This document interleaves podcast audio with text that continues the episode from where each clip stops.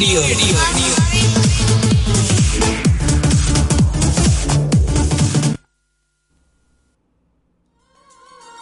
ਹਾਂਜੀ, ਸਤਿ ਸ਼੍ਰੀ ਅਕਾਲ ਦੋਸਤੋ।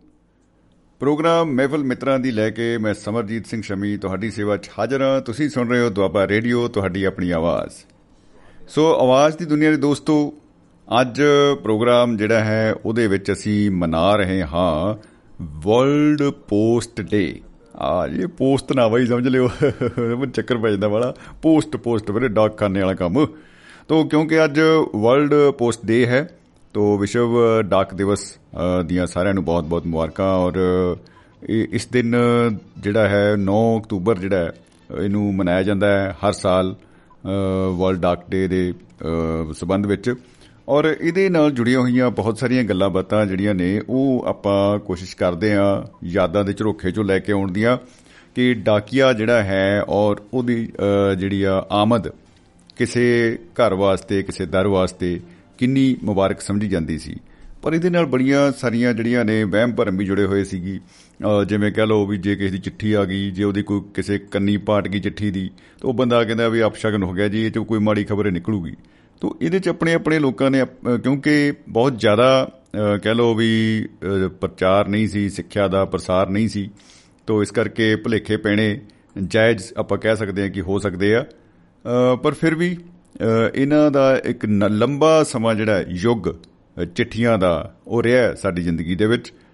ਔਰ ਡਾਕੀਆ ਡਾਕ ਲਾਇਆ ਇੱਕ ਰਜੇਸ਼ ਖੰਨਾ ਸਾਹਿਬ ਜਦੋਂ ਗੀਤ ਗਾਉ- ਅ, ਉਹਨਾਂ ਦੇ ਉੱਤੇ ਫਿਲਮਾਇਆ ਗਿਆ ਸੀ ਉਹ ਗਾਉਂਦੇ ਹੋਏ ਦਿਖਦੇ ਆ ਆਪਾਂ ਨੂੰ। ਅ, ਕਿੰਨੇ ਉਹਦੇ ਵਿੱਚ ਜਜ਼ਬਾਤ ਉਹ ਲੈ ਕੇ ਚੱਲਦੇ ਆ ਕਿੰਨੀਆਂ ਚੀਜ਼ਾਂ ਜਿਹੜੀਆਂ ਨੇ ਆਪ ਮੁਹਾਰੇ ਪਿੰਡ ਦੇ ਵਿੱਚ ਹੋ ਰਹੀਆਂ ਨੇ ਘਰਾਂ ਦੇ ਵਿੱਚ ਹੋ ਰਹੀਆਂ ਨੇ ਉਹਨਾਂ ਨੂੰ ਵੇਖਦੇ ਹੋਏ ਉਹਨਾਂ ਦੀ ਉਡੀਕ ਆ ਜੇ ਕੋਈ ਪਰਦੇਸੀ ਗਿਆ ਹੋਇਆ ਕਿਤੇ ਤੇ ਉਹ ਕਦੋਂ ਆਏਗਾ ਘਰ ਆਏਗਾ ਉਹਦੀ ਖੋਜ ਖਬਰ ਉਸ ਚਿੱਠੀ ਦੇ ਵਿੱਚ ਹੀ ਪਤਾ ਲੱਗ ਸਕਦੀ ਸੀ। ਸੋ ਦੋਸਤੋ ਅ, ਇੱਕ ਵਾਰੀ ਫੇਰ ਆਪਾਂ ਇਸ ਦਿਨ ਦੀਆਂ ਸਾਰਿਆਂ ਨੂੰ ਬਹੁਤ-ਬਹੁਤ ਮੁਬਾਰਕਾਂ ਦਿੰਦੇ ਆ। ਔਰ ਇਹਦੇ ਬਾਰੇ ਥੋੜੀ ਜਿਹੀ ਜੇ ਜਾਣਕਾਰੀ ਦਸੀਏ ਅ, ਸਾਂਝੀ ਕਰੀਏ ਉਂਝ ਤਾਂ ਗੂਗਲ ਬਾਬਾ ਜੀ ਅਗਰ ਤੁਸੀਂ ਕਰੋਗੇ ਸਾਰਾ ਕੁਝ ਹੀ ਮਿਲ ਜਾਣਾ ਹੈ। ਯੂਪੀਯੂ ਯੂਨੀਵਰਸਲ ਪੋਸਟਲ ਯੂਨੀਅਨ ਇਹ ਬਣੀ ਆ ਜਿਹੜੀ ਕਿ 1874 ਚ ਸਵਿਟਜ਼ਰਲੈਂਡ ਚ ਸ਼ੁਰੂ ਹੋਇਆ ਕੰਮ ਇਹਨਾਂ ਦਾ ਇਸ ਯੂਨੀਅਨ ਦਾ। ਔਰ ਫਿਰ ਜਿਹੜਾ ਵਰਲਡ ਪੋਸਟ ਡੇ ਆ ਇਹ ਪਹਿਲੀ ਵਾਰੀ 1969 ਚ ਮਨਾਇਆ ਗਿਆ। ਔਰ ਜਾਪਾਨ ਤੋਂ ਸ਼ੁਰੂ ਹੋ ਗਿਆ ਕੰਮ। ਸੋ ਦੋਸਤੋ ਪ੍ਰੋਗਰਾਮ 'ਚ ਸ਼ਾਮਲ ਹੋਣ ਵਾਸਤੇ ਨੰਬਰ ਉਹ ਹੀ ਹੈ 950 111 3641 9501113641 ਇਸ ਨੰਬਰ ਤੇ ਡਾਇਲ ਕਰਕੇ ਆਪ ਸ਼ਾਮਿਲ ਹੋ ਸਕਦੇ ਹੋ ਪ੍ਰੋਗਰਾਮ ਦੇ ਵਿੱਚ ਸਾਨੂੰ ਰਹੇਗੀ ਉਡੀਕ।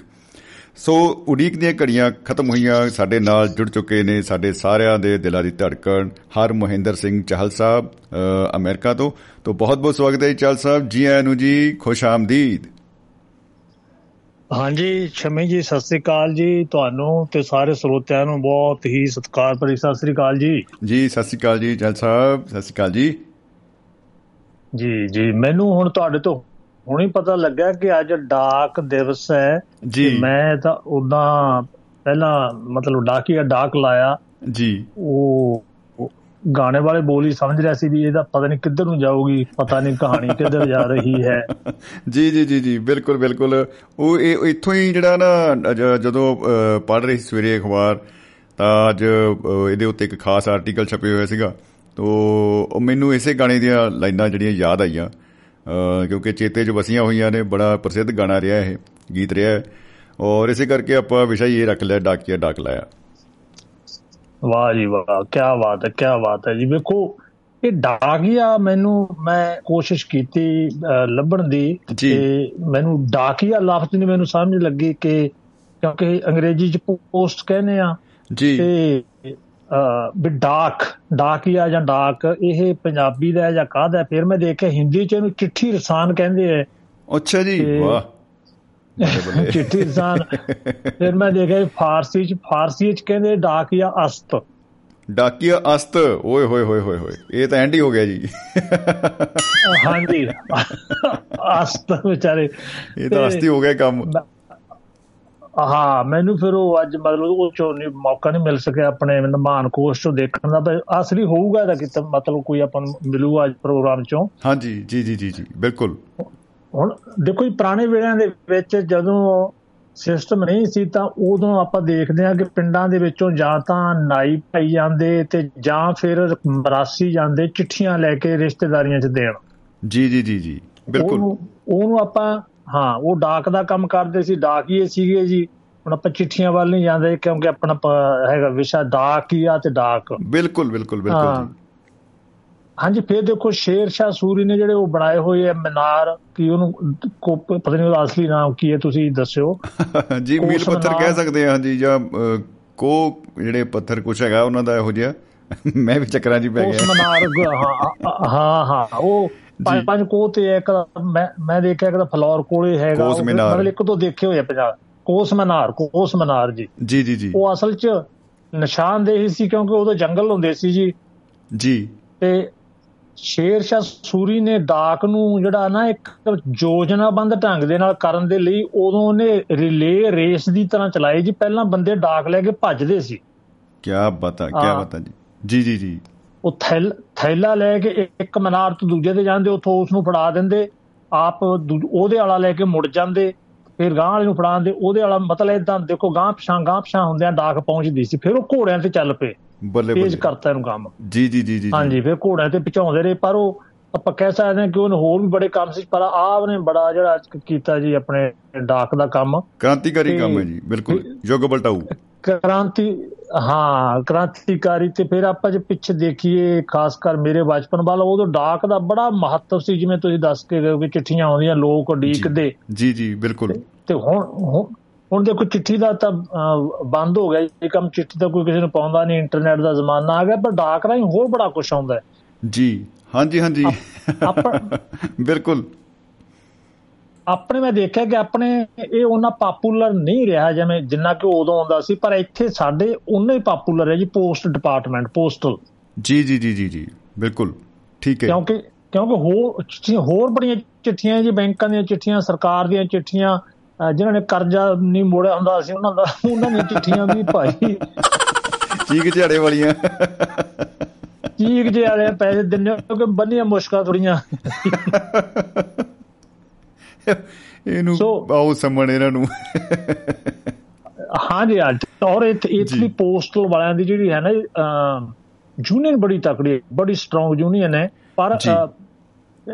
ਦੇਖੋ ਪੈਰਲਲ ਉਹਦੇ ਬਰਾਬਰ ਹੋਰ ਕਈ ਕੰਪਨੀਆਂ ਯੂਪੀਐਸ ਜਾਂ ਇਦਾਂ ਦੀਆਂ ਹੋਰ ਚੱਲ ਪਈਆਂ ਡਿਲੀਵਰੀ ਕਰਦੀਆਂ ਪਰ ਪੋਸਟ ਆਫਿਸ ਦਾ ਆਪਣਾ ਨਰਾਲਾ ਮਤਲਬ ਜਿਵੇਂ ਲੋਗੋ ਕਹਿ ਸਕਦੇ ਆ ਉਹਨਾਂ ਦਾ ਨਰਾਲਾ ਵੱਖਰਾ ਹੈ ਜੀ ਉਹਨਾਂ ਦਾ ਸਾਰਾ ਕੁਝ ਬਿਲਕੁਲ ਬਿਲਕੁਲ ਜੀ ਇੱਕ ਔਰਾ ਹੀ ਕਹ ਲੋ ਵੱਖਰਾ ਇੱਕ ਸਿਸਟਮ ਉਹਨਾਂ ਨੇ ਸੈਟਅਪ ਜਿਹੜਾ ਕੀਤਾ ਨਾ ਜਿਹਦੀ। ਪਛਾਣ ਹੀ ਲੱਗ ਹੈ ਹਾਂਜੀ ਸਭ ਤੋਂ ਵੱਡੀ ਮੈਂ ਪਿਛਲੇ ਦਿਨਾਂ ਦੇ ਵਿੱਚ ਕਿਸੇ ਨਾਲ ਗੱਲ ਹੋ ਰਹੀ ਸੀ ਕਿ ਉਹ ਪੋਸਟਲ ਨੂੰ ਹੁਣ ਵੀ ਉਹਨਾਂ ਨੇ ਬੜੇ ਘੱਟ ਜਿਹੀ ਨਹੀਂ ਜਾਣ ਦਿੰਦੇ ਬੜੇ ਢੰਗ ਨਾਲ ਚਲਾਉਂਦੇ। ਸਭ ਤੋਂ ਵੱਡੀ ਉਹਦੀ ਸਿਫਤ ਇਹ ਹੈ ਕਿ ਸਾਰੇ ਅਮਰੀਕਾ ਦੇ ਵਿੱਚ ਕੋਈ ਵੀ ਚੀਜ਼ ਕਿਸੇ ਘਰ ਘਰ ਪਹੁੰਚਾਉਣੀ 24 ਘੰਟੇ ਤੋਂ ਵੱਧ ਨਹੀਂ ਜੀ ਉਹ ਲਾਉਂਦੇ। ਵਾਹ ਇਨ ਜੀ ਕੇਸ ਕੀ ਬਤਾ?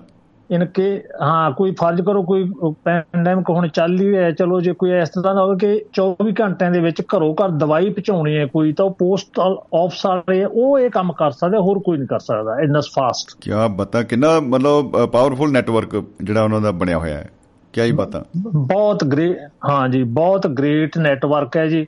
ਤੇ ਹੁਣ ਪਹਿਲੇ ਜ਼ਮਾਨੇ 'ਚ ਦੇਖੀ ਜੀ ਸਾਡੇ ਪਿੰਡ ਹੁੰਦਾ ਸੀ ਪੋਸਟ ਆਫਿਸ ਤੇ ਜਿਹੜੇ ਸ਼ਹਿਰੋਂ ਵੱਡੇ ਪੋਸਟ ਆਫਿਸ ਤੋਂ ਲੈ ਕੇ ਉਹਨੂੰ ਕਹਿੰਦੇ ਸੀ ਡਾਕ ਰਨਰ ਜਿਹੜੇ ਸਾਈਕਲ ਤੇ ਰੱਖ ਕੇ ਲਿਆਉਂਦੇ ਸੀ। ਜੀ ਜੀ ਜੀ ਜੀ ਜੀ। ਡਾਕ ਰਨਰ ਤੇ ਡਾਕ ਰਨਰ ਉਹ ਲਿਆ ਕੇ ਡਾਕੀ ਨੂੰ ਫੜਾਉਂਦੇ। ਡਾਕ ਰਨਰ ਸਾਰੇ ਪਿੰਡ ਹੁੰਦਾ ਸੀ ਨਾਥਾ ਸਿੰਘ ਵਿਚਾਰਾ ਉਹਦੀ ਤਨਖਾਹ ਮੇਰੇ ਯਾਦ ਆ ਉਹ ਕਹਿੰਦਾ ਹੁੰਦਾ ਮੇਰੀ ਤਨਖਾਹ ਹੈ 35 ਰੁਪਏ। ਬੱਲੇ ਮਹੀਨੇ ਕੀ ਦੀ। ਬਤਾ। ਵਾਹ ਜੀ ਵਾਹ।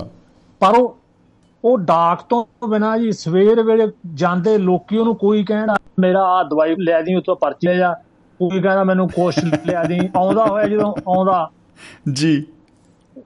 ਉਹਦਾ ਜਿਹੜਾ ਡਾਕ ਵਾਲਾ ਝੋਲਾ ਹੁੰਦਾ ਉਹ ਛੋਟਾ ਹੁੰਦਾ ਜੀ ਉਹਦੇ ਸਾਈਕਲ ਦੇ ਦੋ ਹੈਂਡਲ ਦੇ ਦੋਨੇ ਪਾਸੇ ਵੱਡੇ ਵੱਡੇ ਲੋਕਾਂ ਦੇ ਝੋਲੇ ਲਮਕਦੇ ਪਿੱਛੇ ਕੈਰੀਅਰ ਤੇ ਕੁਝ ਰੱਖਿਆ ਹੁੰਦਾ।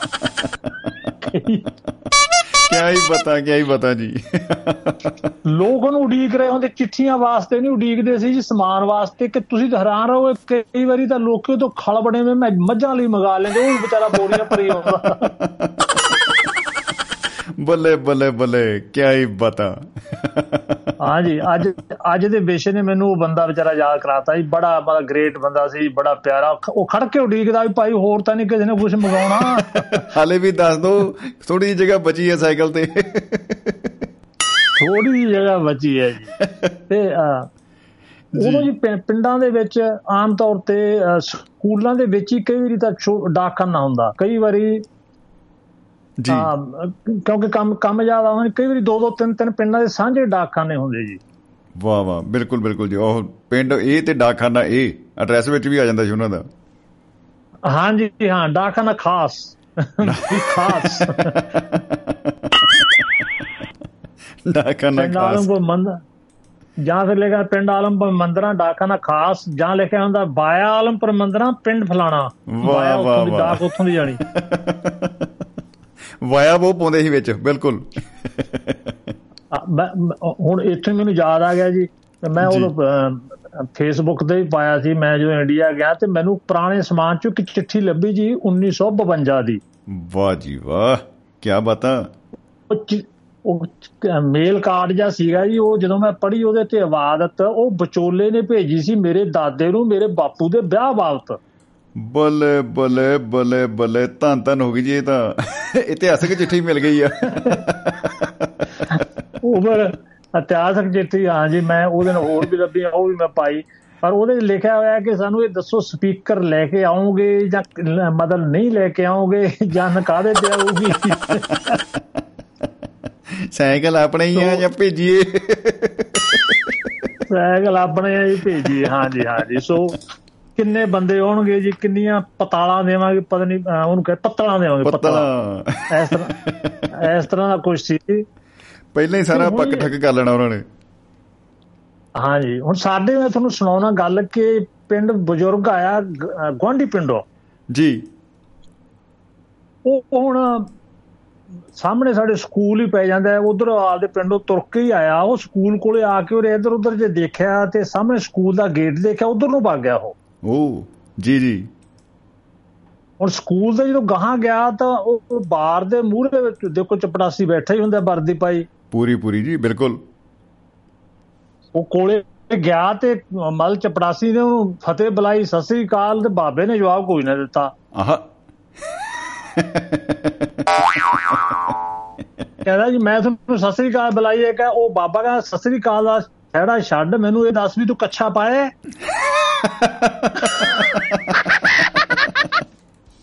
ਓ ਹੋ ਹੋ ਹੋ ਉਹ ਕਹਿੰਦਾ ਹਾਂ ਜੀ ਪਾਇਆ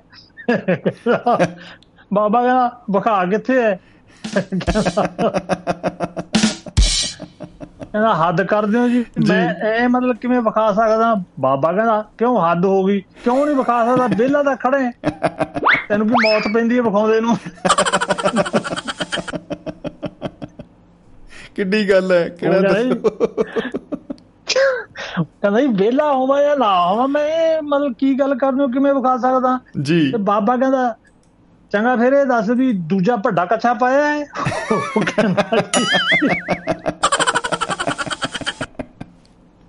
ਇਹ ਤਾਂ ਕੁਐਸਚਨ ਹੀ ਬੱਕਰੇ ਆ ਗਏ ਸਾਰੇ। ਉਹ ਕਹਿੰਦਾ ਜੀ ਬਾਗਾ ਵੱਡਾ ਤੇ ਛੋਟਾ ਇੱਕ ਪਾਉਂਦੇ ਆ ਲੋਕੀ ਤੁਸੀਂ ਕੀ ਗੱਲਾਂ ਕਰੀ ਜਾਂਦੇ ਹੋ? ਕਹਿੰਦੇ ਵੇ ਕਹਿੰਦਾ ਇਹ ਕੱਛਾ ਪਾਇਆ ਦਾ ਦਿਖਾ ਕਿੱਥੇ ਹੈ? ਜੀ। ਕਿੱਥੇ ਹੈ? ਕਹਿੰਦਾ ਪੈਂਟ ਦੇ ਹੇਠ ਹੈ। ਕਹਿੰਦਾ ਮਤਲਬ ਕਹਿੰਦਾ ਪਤਾ ਨਹੀਂ ਕੀ ਕਰੀ ਜਾਂਦੇ। ਚੱਲ ਤੂੰ ਦੱਸ ਵੀ ਵੱਡਾ ਕੱਛਾ ਕਿੱਥੇ ਹੈ? ਉਹ ਕਹਿੰਦਾ ਵੱਡਾ ਪਾਇਆ ਹੀ ਨਹੀਂ ਜਦੋਂ। ਦਿਖਾਵਾਂ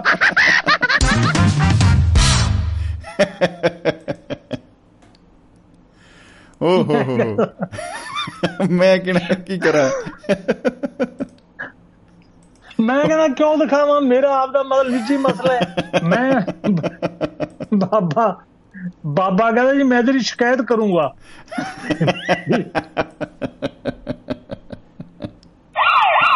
ਗੱਲ ਵੱਧ ਗਈ। ਕਿਉਂ ਸ਼ਿਕਾਇਤ ਕਰੋਗੇ? ਜੀ। ਮੇਰੀ ਕਿਉਂ ਸ਼ਿਕਾਇਤ ਕਰੋਗੇ? ਮੇਰਾ ਇਹ ਆਪ ਦਾ ਪਤਾ ਨਹੀਂ ਬਾਬਾ ਕਹਿੰਦਾ ਪਤਾ ਨਹੀਂ ਕੀ ਕੀ ਬੋਲੀ ਜਾਂਦਾ ਮੈਂ ਦੋਨੋਂ ਕੱਚੇ ਪਾਏ ਪਾਏ ਮੰਗਦਾ ਕਹਿੰਦਾ। ਕਹਿੰਦਾ ਮੈਂ ਉਹ ਮੈਂ ਗਰੀਬ ਆਦਮੀ ਆ ਮੈਥੋਂ ਕਿ ਮੰਗਦੇ ਹੋ ਕਹਿੰਦਾ। ਜੀ। ਹੁਣ ਜਦੋਂ ਨਾ ਹੀ ਹਟਿਆ ਨਾ ਜੀ ਜੀ। ਬਾਬਾ ਚਪੜਾਸੀ ਨੇ ਜਾ ਕੇ ਹੈਡਮਾਸਟਰ ਨੂੰ ਦੱਸਿਆ ਕਹਿੰਦਾ ਜੀ ਜਨਾਬ ਕੋਈ ਪਿੰਡੂ ਜਾਂ ਬੰਦਾ ਆਇਆ ਮੈਨੂੰ ਪੁੱਛਦਾ ਵੀ ਕੱਛਾ ਪਾਇਆ ਮੈਂ ਕਿਹਾ ਪਾਇਆ ਕਹਿੰਦਾ ਦਿਖਾ। ਜੀ। ਮੈਂ ਦੱਸੋ ਉਹਨੂੰ ਕਹਿੰਦਾ ਮੈਂ ਕਿਵੇਂ ਕਹਾ ਫੇਰ ਕਹਿੰਦਾ ਪੁੱਛਦਾ ਵੱਡਾ ਕੱਛਾ ਪਾਇਆ ਹੈ? ਉਹਨਾਂ ਦੀ ਸੈਂਸ ਬਣੀ ਗੱਲ ਦੀ। ਕਹਿੰਦਾ ਮੇਰੀ ਉਹ ਧਮਕੀ ਦਿੰਦਾ ਵੀ ਤੇਰੀ ਸ਼ਿਕਾਇਤ ਕਰੂੰ। ਕਹਿੰਦੇ ਵੀ ਮੇਰੇ। ਕੋਲੇ ਲਿਆ ਕੋਈ ਗੱਲ ਨਹੀਂ। ਆਪਾਂ ਹੁਣ ਦੇਖਦੇ ਹਾਂ। ਹੈਡਮਾਸਟਰ ਕੋਲੇ ਲਿਆਂਦਾ ਹਾਂ ਹੈਡਮਾਸਟਰ ਕੋਲੇ ਲਿਆਂਦਾ ਕਹਿੰਦਾ ਜੀ ਬਜ਼ੁਰਗੋ ਦੱਸੋ ਕੀ ਸੇਵਾ ਕਰਾਂ? ਉਹ ਕਹਿੰਦਾ ਸੇਵਾ ਨੂੰ ਰਹਿਣ ਦੇ ਪਹਿਲੇ ਦੱਸ ਵੀ ਕੱਛਾ ਪਾਇਆ ਤੂੰ।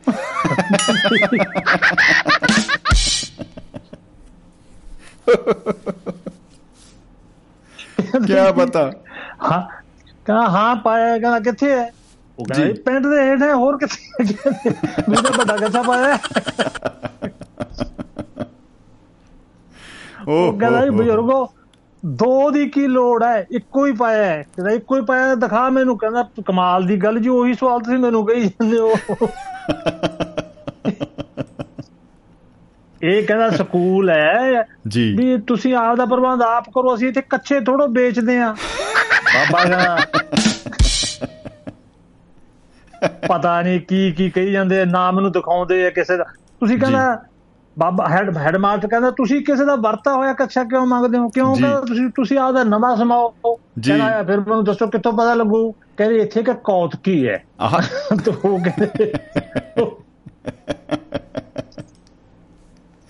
ਉਹ ਉਹਦੇ ਕੋਲ ਵੀ ਜਾਓ। ਜੀ। ਉਹਦੇ ਕੋਲੇ ਜਾਓ ਜੀ ਹੁਣ ਬਾਬਾ ਉਹਦੇ ਕੋਲੇ ਵਗ ਗਿਆ। ਕਹਿੰਦੇ ਵੀ ਜੀ। ਕਹਿੰਦੇ ਵੀ ਹਾਂ ਵੀ ਕੌਤਕੀ ਭਾਈ ਤੂੰ ਦੱਸ ਕੱਛਾ ਪਾਇਆ? ਜੀ। ਉਹ ਕਹਿੰਦਾ ਹਾਂਜੀ ਪਾਇਆ। ਕਹਿੰਦਾ ਭਖਾ ਕਿੱਥੇ ਕਹਿੰਦਾ ਹੱਦ ਹੋ ਗਈ। ਕਹਿਣਾ ਇਹ ਤਾਂ ਐਂਟੀ ਹੋ ਗਿਆ। ਮੈਂ ਕਿਹਾ ਭਖਾ ਕਹਿੰਦਾ ਕਿਉਂ ਤੈਨੂੰ ਮੌਤ ਪੈਂਦੀ ਹੈ। ਚੱਲ ਕਹਿੰਦਾ ਵਾਹ ਜੀ ਵਾਹ। ਐਂ ਦੱਸ ਵੱਡਾ ਕੱਛਾ ਪਾਇਆ? ਉਹ ਕਹਿੰਦਾ ਜੀ ਜੁੜਦਾ ਇੱਕ ਮਸਾਂ ਹੈ ਦੋ ਮੈਂ ਕਾਹਦੇ ਵਾਸਤੇ ਪਾਉਂਗਾ। ਇੱਕ ਮਜ਼ਾ ਜੁੜਦਾ। ਦੋ ਮੈਂ ਕਿਉਂ ਪਾਉਂਗਾ? ਆ ਤੂੰ ਸਾਰੇ ਬੇਵਕੂਫ ਕਿਸੇ ਨੂੰ ਕੋਈ ਸਮਝ ਨਹੀਂ ਆ ਰਹੀ। ਉਹ ਕਹਿੰਦਾ ਜੀ ਐਂ ਕਰੋ ਉਹ ਬੰਦਾ ਤੁਰਿਆ ਆਉਂਦਾ ਪੀ ਕੇ ਉਹਦਾ ਨਾਂ ਹੈ ਉਹਨੂੰ ਪੁੱਛ ਲਓ ਤੁਸੀਂ। ਵਾਹ ਜੀ ਵਾਹ ਉਹ ਉਹ ਕਲੀਅਰ ਕਰੂ। ਜੋ ਪੀ ਕੇ ਕੋਲੇ ਆਇਆ ਕਹਿੰਦਾ "ਸ- ਸਤਿ ਸ੍ਰੀ ਅਕਾਲ ਜੀ ਮੈਨੂੰ ਦੱਸੋ ਜੀ ਕੀ ਕੰਮ ਹੈ? ਕਹਿੰਦਾ ਕੰਮ ਫੇਰ ਦੱਸੂ ਪਹਿਲਾਂ ਇਹਦਾ ਵੀ ਕੱਛਾ ਪਾਇਆ ਹੈ?" ਕਹਿੰਦਾ ਜੀ ਨਾ ਜੀ ਮੈਂ। ਧੋਤੀ ਬੰਨਣ ਕੱਛੇ ਦੀ ਲੋੜ ਨਹੀਂ ਪੰਡਤ ਆਦਮੀ ਆ ਮੈਂ ਤਾਂ ਕਹਿੰਦਾ ਜੀ ਜੀ ਜੀ ਜੀ ਓਏ ਬੇਵਕੂਫ ਕਹਿੰਦੇ ਵੀ ਇਹ ਦੱਸ ਵੀ ਕੱਛਾ ਪਾਇਆ? ਕਹਿੰਦਾ ਜੀ ਉਹੀ ਤਾਂ ਦੱਸੀ ਜਾਂਦਾ ਵੀ ਸਾਨੂੰ ਲੋੜ ਨਹੀਂ ਪੈਂਦੀ ਪੰਡਤਾਂ ਨੂੰ ਚੱਲ ਫਿਰ ਕਹਿੰਦੇ ਇਹ ਦੱਸ ਵੀ ਵੱਡਾ ਕੱਛਾ ਪਾਇਆ? ਕਹਿੰਦਾ ਜਦੋਂ ਮੈਂ ਛੋਟਾ ਹੀ ਨਹੀਂ ਪਾਇਆ ਵੱਡਾ ਕਿਉਂ ਪਾਉਂਗਾ ਮੈਂ ਤਾਂ ਓ ਹੋ ਹੋ ਮੈਂ ਕਹਿੰਦਾ ਐਂਟੀ ਕਰਤਾ ਸਾਰੇ ਬੇਵਕੂਫ ਹੋ। ਕਹਿੰਦੇ ਕਾਕਾ ਪੀ ਕੇ ਕਹਿੰਦਾ ਉਹ ਉਹ ਜਿਹੜਾ ਮੁੰਡਾ ਆ ਰਿਹਾ ਬੜਾ ਪੜ੍ਹਿਆ ਲਿਖਿਆ ਤੁਹਾਡੀ ਮਦਦ ਕਰੂਗਾ ਜੀ ਕਾਕਾ ਆਉਂਦਾ ਸੀ ਸਾਹਮਣੇ ਜੀ ਜੀ ਜੀ ਜੀ ਜੀ। ਕਾਕਾ ਕਹਿੰਦਾ ਬਾਬਾ ਜੀ ਮੈਂ ਆ ਟਾਟਾ ਸਿੰਘ ਬਲੈਟਿਆ ਬਹੁਤ ਹੀ ਅੱਠਾ ਆਦਮੀ ਹੂੰ। ਪਰ ਮੈਂ ਘੈਂਟ ਵੀ ਬਹੁਤ ਆ। ਮੇਰੇ ਡੋੜ ਵੀ ਬਹੁਤ ਐ ਟੁੱਟ ਟੁੱਟ ਕੇ ਟੂੜਵਾ ਬਣਾ ਦੂੰ। ਬਾਬਾ ਕਹਿੰਦਾ ਤੈਨੂੰ ਕੱਟੇ ਵਾਂਗੂ ਰਿੰਗਣ ਦੀ ਕੋਈ ਲੋੜ ਨਹੀਂ ਤੂੰ ਇਹ ਦੱਸ ਵੀ ਕੱਛਾ ਪਾਇਆ ਓਹੋ। ਕਹਿੰਦਾ ਉਹ ਬਾਬੇ ਦੇ ਬੱਟੇ ਕੀ ਬੇਹੁੜਾ ਠਵਾਲ ਕਰਤਾ ਹੈ? ਉਹਦੇ ਬਲੈਟ ਮੇ ਉਹਦੇ ਬਲੈਟ ਮੇ ਕੋਈ ਇਕੱਠਾ ਨਹੀਂ ਪਾਤਾ। ਸਭ ਅੰਡਰਵੀਡ ਪਾਤਾ ਹੈ।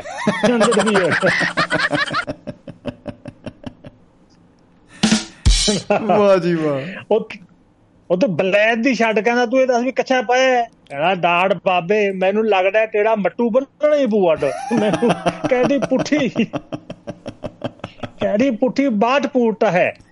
ਚੱਲ ਕਹਿੰਦਾ ਪੁੱਠੀ ਨਹੀਂ ਹੈ ਇਹ ਪਰ ਤੂੰ ਇਹ ਦੱਸ ਵੀ ਵੱਡਾ ਕੱਛਾ ਪਾਇਆ ਹੈ? ਕਹਿੰਦਾ ਜੀ ਉਹ ਬਾਬੇ ਮੇਰੀ ਚੱਲ ਗੱਲ ਟੋਣਾ ਕਿਉਂ ਮੇਰਾ ਦਿਮਾਗ ਖਾਣਾ ਹੈ? ਉਹ ਮੈਂ ਫਿਲਮਾਂ ਬਣਾਉਣਾ। ਮੈਂ ਇਕੱਠਿਆਂ ਦੀ ਬਾਤ ਨਹੀਂ ਕਰਦਾ ਫਿਲਮ ਬਣਾਉਣਾ ਫਿਲਮ ਜੀ। ਬਣਾਉਣਾ ਮੰਗਤਾ ਆਹ ਉਹ ਬਾਬਾ ਕਹਿੰਦਾ ਫਿਲਮਾਂ ਬਣਾਉਣੋਂ ਮੈਂ ਤੈਨੂੰ ਰੋਕਦਾ ਪਰ ਤੂੰ ਮੈਨੂੰ ਇਹ ਦੱਸ ਵੀ ਕੱਛਾ ਪਾਇਆ ਹੈ? ਵਿਖਾ ਦੇ ਡਾੜ ਕਿਹੜਾ ਕੀ ਲਾਡ ਕੜਾ ਆਹ पहली बार तो मैंने कुछ अ- ऐठा है कि हम अंडरवीर पाता है दूसरी बात यह है कि अंडरवीर के ऊपर भी अंडरवीर में दो कैठे पाऊंगा ਆਹ हम नहीं ਜੀ। ਮੈਂ ਕਹਿੰਦੇ ਦੱਸੂ ਕਹਿੰਦੇ ਬਾਬਾ ਕਹਿੰਦਾ ਕਿਉਂਕਿ ਮੈਨੂੰ ਤੂੰ ਸਿਆਣਾ ਤੇ ਪੜਿਆ ਲਿਖਿਆ ਮੁੰਡਾ ਜਾਪਦਾ ਹੈ। ਜੀ। ਮੈਂ ਤਾਈਓ ਤੈਨੂੰ ਪੁੱਛਿਆ ਪਾਇਆ ਵੀ ਕੱਚਾ ਪਾਇਆ ਬਖਾ ਦੇ। ਕਹਿੰਦਾ ਬਾਬਾ ਨਾ ਡਾੜ ਮੈਂ ਤੂੰ ਅਨਪੜ ਬੇਵਕੂਫੀ ਅਠਾ ਹੂੰ। ਤੂੰ ਆਪਣਾ ਟਾਮ ਕੜ ਕਹਿੰਦਾ ਲਾਓ ਫੌਡੀ ਆ ਗਿਆ ਫੌਡੀ ਇਹਨੂੰ ਪੁੱਟ ਲੈ। ਚੰਗਾ ਆ ਗਿਆ। ਆ ਫੌਜੀ ਸਾਹਿਬ ਸਤਿ ਸ੍ਰੀ ਅਕਾਲ। ਕਹਿੰਦਾ ਹੈ ਕੀ ਕਿਹਾ? ਕਹਿੰਦਾ ਕਹਿੰਦਾ ਚੱਲ। ਬਾਬਾ ਕਹਿੰਦਾ ਇਹ ਛੱਡ ਪਰੇ ਵੀ ਇਹ ਦੱਸ ਵੀ ਕੱਛਾ ਪਾਇਆ ਅੱਜ? ਜੀ। ਉਹ ਕਹਿੰਦਾ ਰੋਜ਼ ਹੀ ਰੋਜ਼ ਹੀ ਪਾਉਣਾ। ਅੱਜ ਕੀ ਪਾਇਆ ਕਹਿੰਦਾ ਚੰਗਾ। ਘਾਵਰ ਕਿੱਥੇ ਹੈ ਉਹ ਕਹਿੰਦਾ ਬਜ਼ੁਰਗਾ ਸਿਆਣਾ ਬੈਣਾ ਬੰਦਾ ਯਾਰ ਢੰਗ ਨਾਲ ਗੱਲ ਕਰ। ਚੱਲ ਕਹਿੰਦਾ ਢੰਗ ਨਾਲ ਸਹੀ ਇਹ ਦੱਸ ਦੇ ਵੱਡਾ ਕੱਛਾ ਪਾਇਆ ਹੈ? ਕਹਿੰਦਾ ਉਹ ਬਾਬਾ ਮੇਰੇ ਨਾਲ ਤੋਪਾਂ ਦੀ ਗੱਲ ਕਰ ਲੈ ਟੈਂਕਾਂ ਦੀ ਗੱਲ ਕਰ ਲੈ ਬੇਕਾਰ ਗੱਲਾਂ ਨਾ ਪੁੱਛ ਮੈਨੂੰ ਤੂੰ। ਹਾਂ ਬਿਲਕੁਲ ਬਿਲਕੁਲ ਬਿਲਕੁਲ। ਬਾਬਾ ਕਹਿੰਦੇ ਬਕਾਰ ਨਹੀਂ ਦੋ ਅਗਲੇ ਉਸ ਪਿੰਡੋਂ ਤੁਰ ਕੇ ਆਇਆ ਮੈਂ। ਮੈਨੂੰ ਤੂੰ ਕਿਉਂ ਨਹੀਂ ਦਿਖਾ ਸਕਦਾ ਵੀ ਕੱਚਾ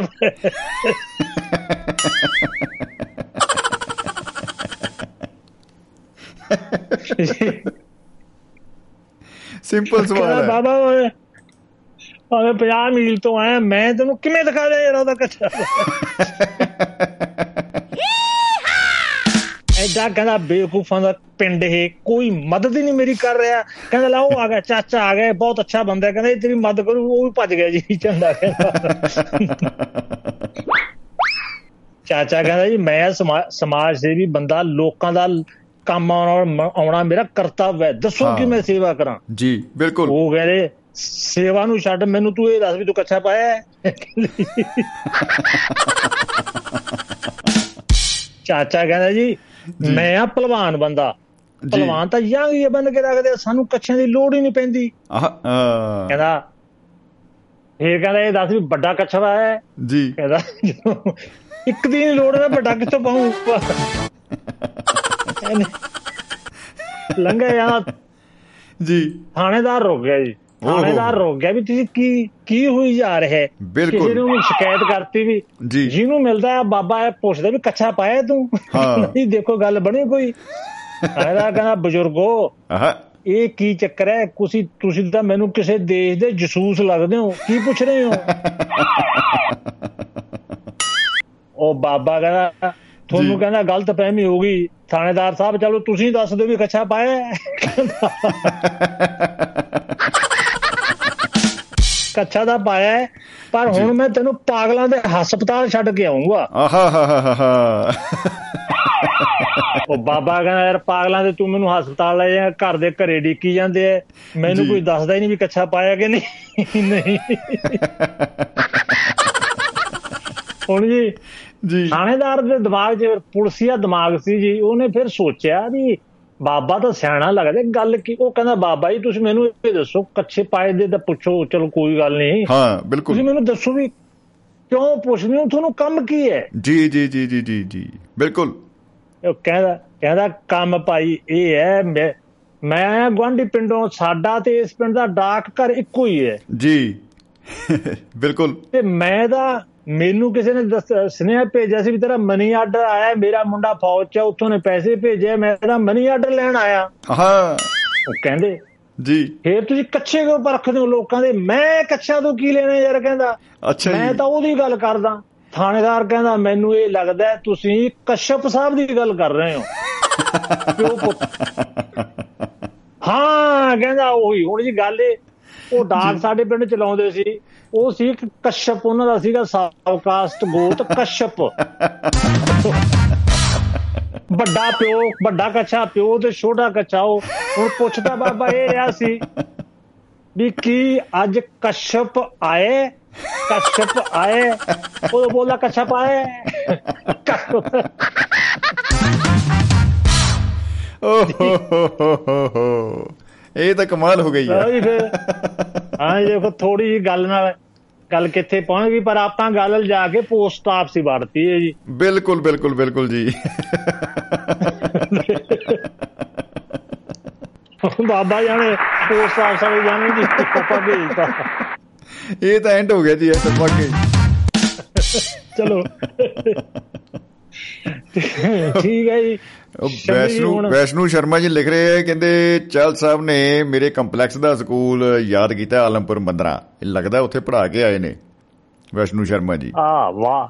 ਹੀ ਵਾਹ ਜੀ ਹੈ, ਵਾਹ ਕੀ ਬਾਤ ਹੈ ਕੀ ਬਾਤ ਹੈ। ਅਸੀਂ ਹੁਣ ਜਮਾ ਹੀ ਨਹੀਂ ਦੱਸਣਾ ਇਹਨਾਂ ਨੂੰ ਹੈ। ਕਿ ਚਹਿਲ ਸਾਹਿਬ ਦਾ ਪਿੰਡ ਹੀ ਇਹ ਹੈ। ਪਿੰਡੀ ਹੈ ਹਾਂ। ਜੀ ਹਾਂ ਜੀ ਪਿੰਡੀ ਇਹ ਗੱਲ ਅਸੀਂ ਦੱਸਣੀ ਨਹੀਂ ਹੈਗੀ ਪਰ ਹਾਂ ਜੀ ਹਾਂ ਜੀ ਹਾਂ ਜੀ ਹਾਂ ਜੀ ਠੀਕ ਹੈ ਜੀ ਸ਼ਮੀ ਜੀ ਬੜਾ ਧੰਨਵਾਦ ਜੀ। ਬਹੁਤ ਬਹੁਤ ਸ਼ੁਕਰੀਆ ਜੀ। ਚਹਿਲ ਸਾਹਿਬ ਮੁਹੱਬਤ ਜ਼ਿੰਦਾਬਾਦ ਜ਼ਿੰਦਗੀ ਜ਼ਿੰਦਾਬਾਦ ਜੀ। ਜ਼ਿੰਦਗੀ ਹੁਣ ਪਤਾ ਜ਼ਿੰਦਾਬਾਦ। ਕਰਦੇ ਆ ਕਸ਼ਪ ਆਇਆ। ਵਾਹ ਜੀ ਵਾਹ ਵਾਹ ਜੀ ਵਾਹ। ਉਂਝ ਵੈਸੇ ਗੱਲ ਠੀਕ ਹੈ।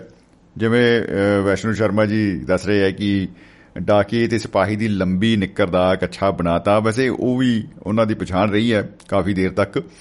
ਅਹ, ਲੇਕਿਨ ਕਸ਼ਪ ਆਇਆ ਓ ਹੋ ਹੋ ਹੋ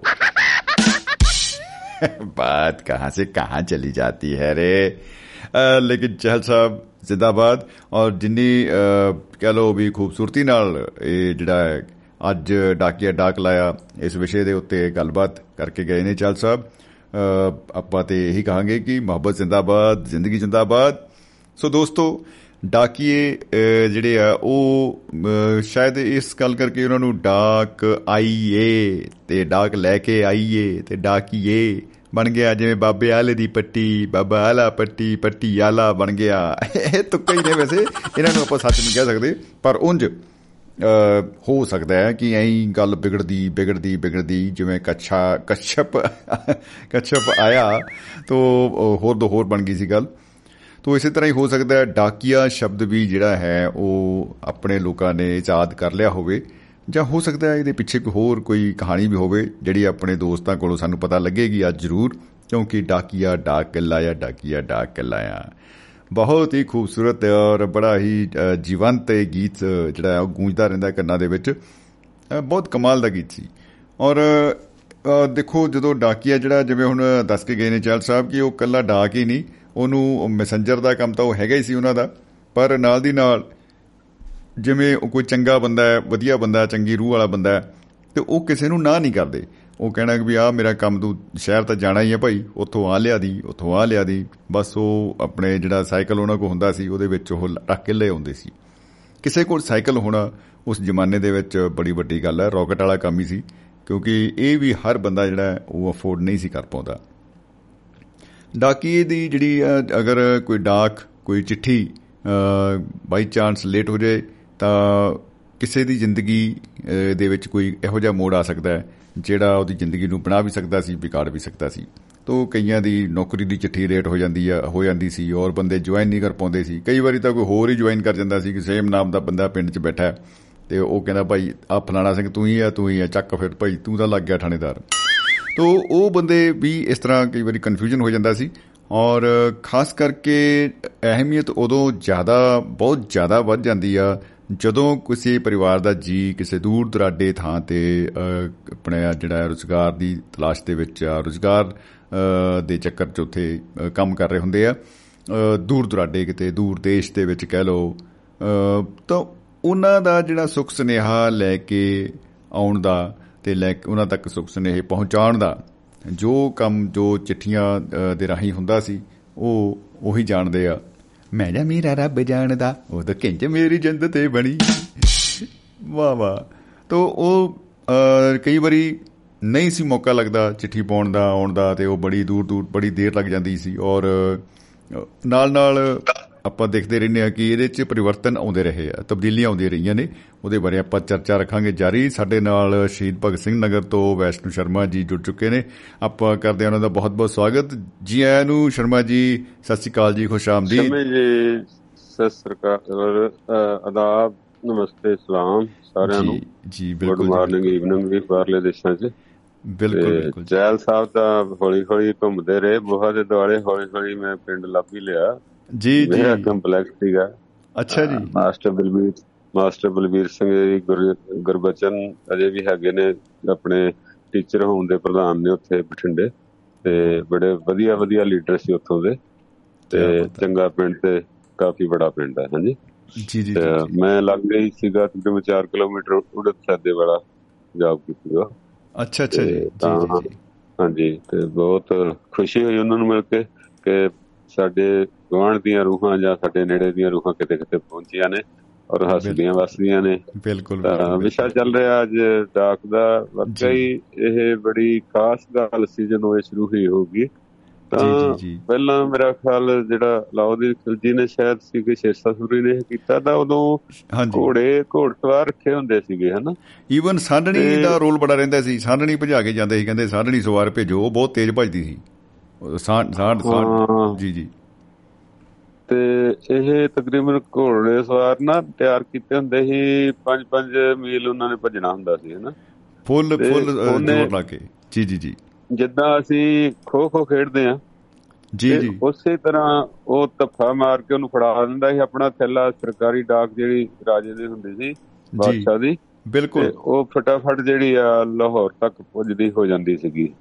ਠੀਕ ਹੈ ਨਾ ਜੀ? ਬਿਲਕੁਲ, ਜੀ ਜੀ। ਤੇ ਜਿਹੜਾ ਵਪਾਰ ਸੀਗਾ ਉਹ ਉਦੋਂ ਹੁੰਦਾ ਸੀਗਾ ਉਹ ਨਾ 10-10 ਮੀਲ ਤੇ ਵੱਡੇ ਵੱਡੇ ਮਨਾਰ ਜੇ ਬਣਾ ਕੇ ਤੇ ਦੀਵਾ ਸ਼ਾਮ ਨੂੰ 5 ਵਜੇ ਜਗਦਾ ਹੁੰਦਾ ਸੀ। ਤੇ। ਦਿਨੇ ਦਿਨੇ ਤਾਂ ਉਹਨੂੰ ਪਤਾ ਹੀ ਹੁੰਦਾ ਸੀ ਪਈਦਾ ਤੇ ਫਿਰ ਉਹ ਜਿਹੜੇ ਊਠ ਘੋੜੇ ਆ ਉਸ। ਲਾਈਨ 'ਚ ਦੌੜੇ ਜਾਂਦੇ ਸੀ ਉਸ ਨੂੰ ਤੇ ਉਹ ਗਾਂ ਜਿਹੜਾ ਪੰਧ ਮਕਾਈ ਜਾਂਦੇ ਸੀ ਠੀਕ ਹੈ ਨਾ ਜੀ ਜੀ ਜੀ ਜੀ ਬਿਲਕੁਲ। ਅੱਜ ਵੀ ਤੁਸੀਂ ਰਾਜਪੁਰੇ ਦੇ ਲਾਗੇ ਸਰਾਏ ਬਣਜਾਰਾ ਪਿੰਡ ਆ। ਜੀ। ਹਾਂ ਉੱਥੇ ਜਾਓ ਤਾਂ ਅਜੇ ਵੀ ਤੁਹਾਨੂੰ ਵੱਡਾ ਦਰਵਾਜ਼ਾ ਛੋਟੀਆਂ ਇੱਟਾਂ ਦਾ ਬੜੇ ਪਿਆਰਾ ਏਰੀਆ ਔਰ ਅੱਗੇ ਖੁੱਲਾ ਜਿਹੜਾ ਹੈ 2-3 ਕਿੱਲੇ 4 ਕਿੱਲੇ ਖੁੱਲਾ ਤੇ ਉਹਨਾਂ ਦੇ ਖੂਹ ਆ ਲੱਗੇ। ਉਹ ਭਾਵ ਕਿ ਉੱਥੇ ਜਿਹੜਾ ਵਿਸ਼ਰਾਮ ਕਰਦੇ ਹੁੰਦੇ ਸੀ ਜਿੰਨੇ ਵੀ ਇਹ ਲੈ ਕੇ ਆਉਂਦੇ ਸੀ ਮਾਲ ਢੁੱਕਦਾ ਹੁੰਦਾ ਸੀ ਜੀ ਜੀ ਜੀ। ਉਹ ਮਤਲਬ ਉਹਨਾਂ ਨੂੰ ਪਾਣੀ ਉੱਥੋਂ ਪਿਆ ਜਾਂਦਾ ਸੀ ਉੱਥੇ ਹੀ ਉਹ ਥੋੜਾ ਆਰਾਮ ਕਰਕੇ ਫਿਰ ਅੱਗੇ ਚੱਲ ਪੈਂਦੇ ਸੀਗੇ। ਪੜਾ ਜਿਹਨੂੰ ਕਹਿ ਦਿੰਦੇ ਪੜਾ ਸੀਗਾ ਹੁੰਦਾ ਹਨਾ? ਜੀ ਜੀ ਜੀ। ਤੇ ਸੋ ਇਹ ਮੈਂ ਇੰਗਲੈਂਡ 'ਚ ਦੇਖਿਆ ਤਾਂ ਉਹਨਾਂ ਨੇ ਡਾਕ ਜਿਹੜਾ ਘਰ ਹੈ ਜਾਂ ਪੋਸਟ ਆਫਿਸ ਆ that is as a DC office ਠੀਕ ਹੈ ਨਾ? ਅੱਛਾ ਜੀ। ਉੱਥੇ ਤੁਹਾਡੇ ਪਾਸਪੋਰਟ ਜੋ ਵੀ ਕੁਛ ਆ ਜੋ ਵੀ ਕੁਛ ਆ ਉੱਥੇ ਅਪਲਾਈ ਤੁਸੀਂ ਕਰਨਾ ਆ। ਔਰ। ਉੱਥੇ ਚੀਜ਼ਾਂ ਤੁਹਾਨੂੰ ਮਿਲਣੀਆਂ ਨੇ। ਔਰ ਉਹ- ਉਹਦੀ ਮਤਲਬ ਪੂਰੀ ਅਹਿਮੀਅਤ ਹੈ ਜਿਹਨੂੰ ਕਹਿ ਦਈਏ ਕਿ ਉੱਚ ਪੱਧਰ ਦਾ ਉੱਥੇ ਮਤਲਬ ਇਹ ਜਿਹੜਾ ਸਭ ਤੋਂ ਮੰਨਿਆ ਜਾਂਦਾ। ਤੇ ਔਰ। ਉਹਨਾਂ ਦੇ ਸੋਹਣੇ ਵੀ ਆ ਪੋਸਟ ਆਫਿਸ ਸਾਨੂੰ ਵੀ ਉਹਨਾਂ ਨੇ ਜਿਹੜੇ ਦੇਣ ਦਿੱਤੀ ਆ ਤੇ ਹੁਣ ਤਾਂ ਬਹੁਤ ਤਰੱਕੀ ਕਰ ਗਿਆ ਦੇਖੋ ਉਹਨਾਂ। ਨੇ ਕਿਸੇ ਟੈਲੀਗ੍ਰਾਫ ਦੀ ਜਿਹਨੇ ਕਾਰਡ ਕੀਤੀ ਉਹਨੇ ਦੇਖੋ ਕਿੰਨੀ ਮਿਹਨਤ ਕੀਤੀ ਔਰ। ਇਹਨੂੰ ਚਾਰ ਚੰਦ ਲਾ ਦਿੱਤੇ ਹੋਰ ਸਾਡੀ ਸਪੀਡ ਵਧਾ ਦਿੱਤੀ ਤੇ। ਇਹ ਹੁਣ ਵੀ ਦੇਖੋ ਜਿਹੜੀ ਡਾਕ ਆ ਜ਼ਿਆਦਾ ਜਿਹੜੀ ਆ ਹੁਣ ਗੱਡੀਆਂ ਰਹੀ ਪਹਿਲਾਂ ਰੇਲ ਗੱਡੀਆਂ ਰਹੀ ਜਾਂਦੀ ਹੁਣ ਜ਼ਿਆਦਾ ਜਿਹੜੀ ਹੈ ਨਾ ਪ੍ਰਾਈਵੇਟ ਜਿਹੜੇ ਇਹ ਆਪਣੇ ਸਾਡੇ ਟਰੱਕ ਵਗੈਰਾ ਇਹ ਲੈ ਕੇ ਜਾਂਦੇ ਆ। ਔਰ ਜੇ ਐ। ਕਹਿ ਲਈਏ ਤਾਂ ਸਭ ਤੋਂ ਵੱਧ ਕਮਾਈ ਜਿਹੜੀ ਕੋਰੀਅਰ ਕੰਪਨੀਆਂ ਨੇ ਉਹ ਸਭ ਤੋਂ ਵੱਧ ਕਮਾ ਰਹੀਆਂ ਨੇ। ਠੀਕ ਹੈ ਨਾ ਜੀ? ਪਹਿਲਾਂ ਡਾਕੀਆ ਸਿਰਫ ਚਿੱਠੀਆਂ ਪੱਤਰ ਸੰਦੇਸ਼ ਤੇ ਸਾਡੀ ਨੌਕਰੀ ਦੇ ਕਾਗਜ਼ ਤੇ ਹੋਰ ਕੋਈ ਇਨਕੁਆਰੀ ਤੇ ਕਦੇ ਕਦੇ ਵਾਰੰਟ ਵੀ ਲੈ ਕੇ ਆਉਂਦਾ ਸੀ ਤੇ ਦੂਜੇ ਉਹ ਕੀ ਕਹਿੰਦੇ ਹੁੰਦੇ ਆ ਤਾਰ ਵੀ ਆਉਂਦੇ ਸੀ ਖਤਰਨਾਕ ਜੀ ਉਹ ਤਾਰ ਇਦਾਂ ਹੀ ਜਿੱਦਾਂ ਬਿਜਲੀ ਦੀ ਤਾਰ 'ਚ ਕਰੰਟ ਹੁੰਦਾ ਨਾ ਵੀ ਇਹ ਪਤਾ ਨਹੀਂ ਇਹਦੇ ਚੋਂ ਲੱਡੂ ਨਿਕਲਣੇ ਆ ਕਿ ਕੋਈ ਮੌਤ ਨਿਕਲਣੀ ਆ ਬਹੁਤ ਜ਼ਿਆਦਾ ਉਹਦੇ ਕੋਲ ਤਾਂ। ਬਹੁਤ ਹੀ ਤਰੰਦੇ ਹੀ ਸੀਗੇ ਲੋਕ ਜੀ ਹਾਂ ਬਸ ਜਦੋਂ ਇਦਾਂ ਹੀ ਕਹਿਣਾ ਵੀ ਤੁਹਾਡੀ ਤਾਰ ਆਈ ਤੇ ਇਹਦੇ ਬੰਦਿਆਂ ਦੇ ਸਾਹ ਜਿਹੜੇ ਆ ਉੱਤੇ ਝੜਕ ਜਾਂਦੇ ਸੀ ਵੀ ਇਹ ਬਸ ਭਾਈ ਬਸ ਬਸ ਬਸ ਤੇ ਹੁਣ ਹੀ ਇਦਾਂ ਵੀ ਤੁਹਾਡੇ ਪੋਤਾ ਹੋਇਆ ਫੌਜੀ ਦੇ ਮੁੰਡਾ ਹੋਇਆ ਤੇ। ਕਈ ਵਾਰੀ ਇਦਾਂ ਵੀ ਹੁੰਦੀ ਤੇ ਕਈ ਵਾਰੀ ਉਹ ਭਾਈ ਚੜਾਈ ਕਰ ਗਿਆ ਵਾਲਾ ਵੀ ਕੰਮ ਜ਼ਿਆਦਾ ਜਿਹੜਾ ਜੱਜਮੈਂਟ ਨਹੀਂ ਉਹ ਹੁੰਦੀ। ਬਾਕੀ ਜੀ ਹਾਂਜੀ। ਬਾਕੀ ਉਹ ਕਾਫੀ ਉਦਾਸ ਕਰ ਦੇਣ ਵਾਲੀ ਹੁੰਦੀ ਸੀ ਬਿਲਕੁਲ ਬਿਲਕੁਲ। ਹਾਂ ਫਿਰ ਖਤੋ ਖਤਾਬ ਚੱਲਿਆ? ਖਤ ਵੇਖੋ ਅੰਨੇ ਦਾ ਹੁੰਦਾ ਇਹ ਖਤ ਮੈਨੂੰ ਲੱਗਦਾ ਪਹਿਲਾਂ 10 ਪੈਸੇ ਦਾ ਫਿਰ ਹੋਇਆ ਜੀ। ਫਿਰ ਹੌਲੀ ਹੌਲੀ ਇਹ ਖਤ ਵੀ ਹੁਣ ਮੈਨੂੰ ਲੱਗਦਾ ਰੁਪਏ ਦਾ ਹੋਊਗਾ ਸ਼ਾਇਦ।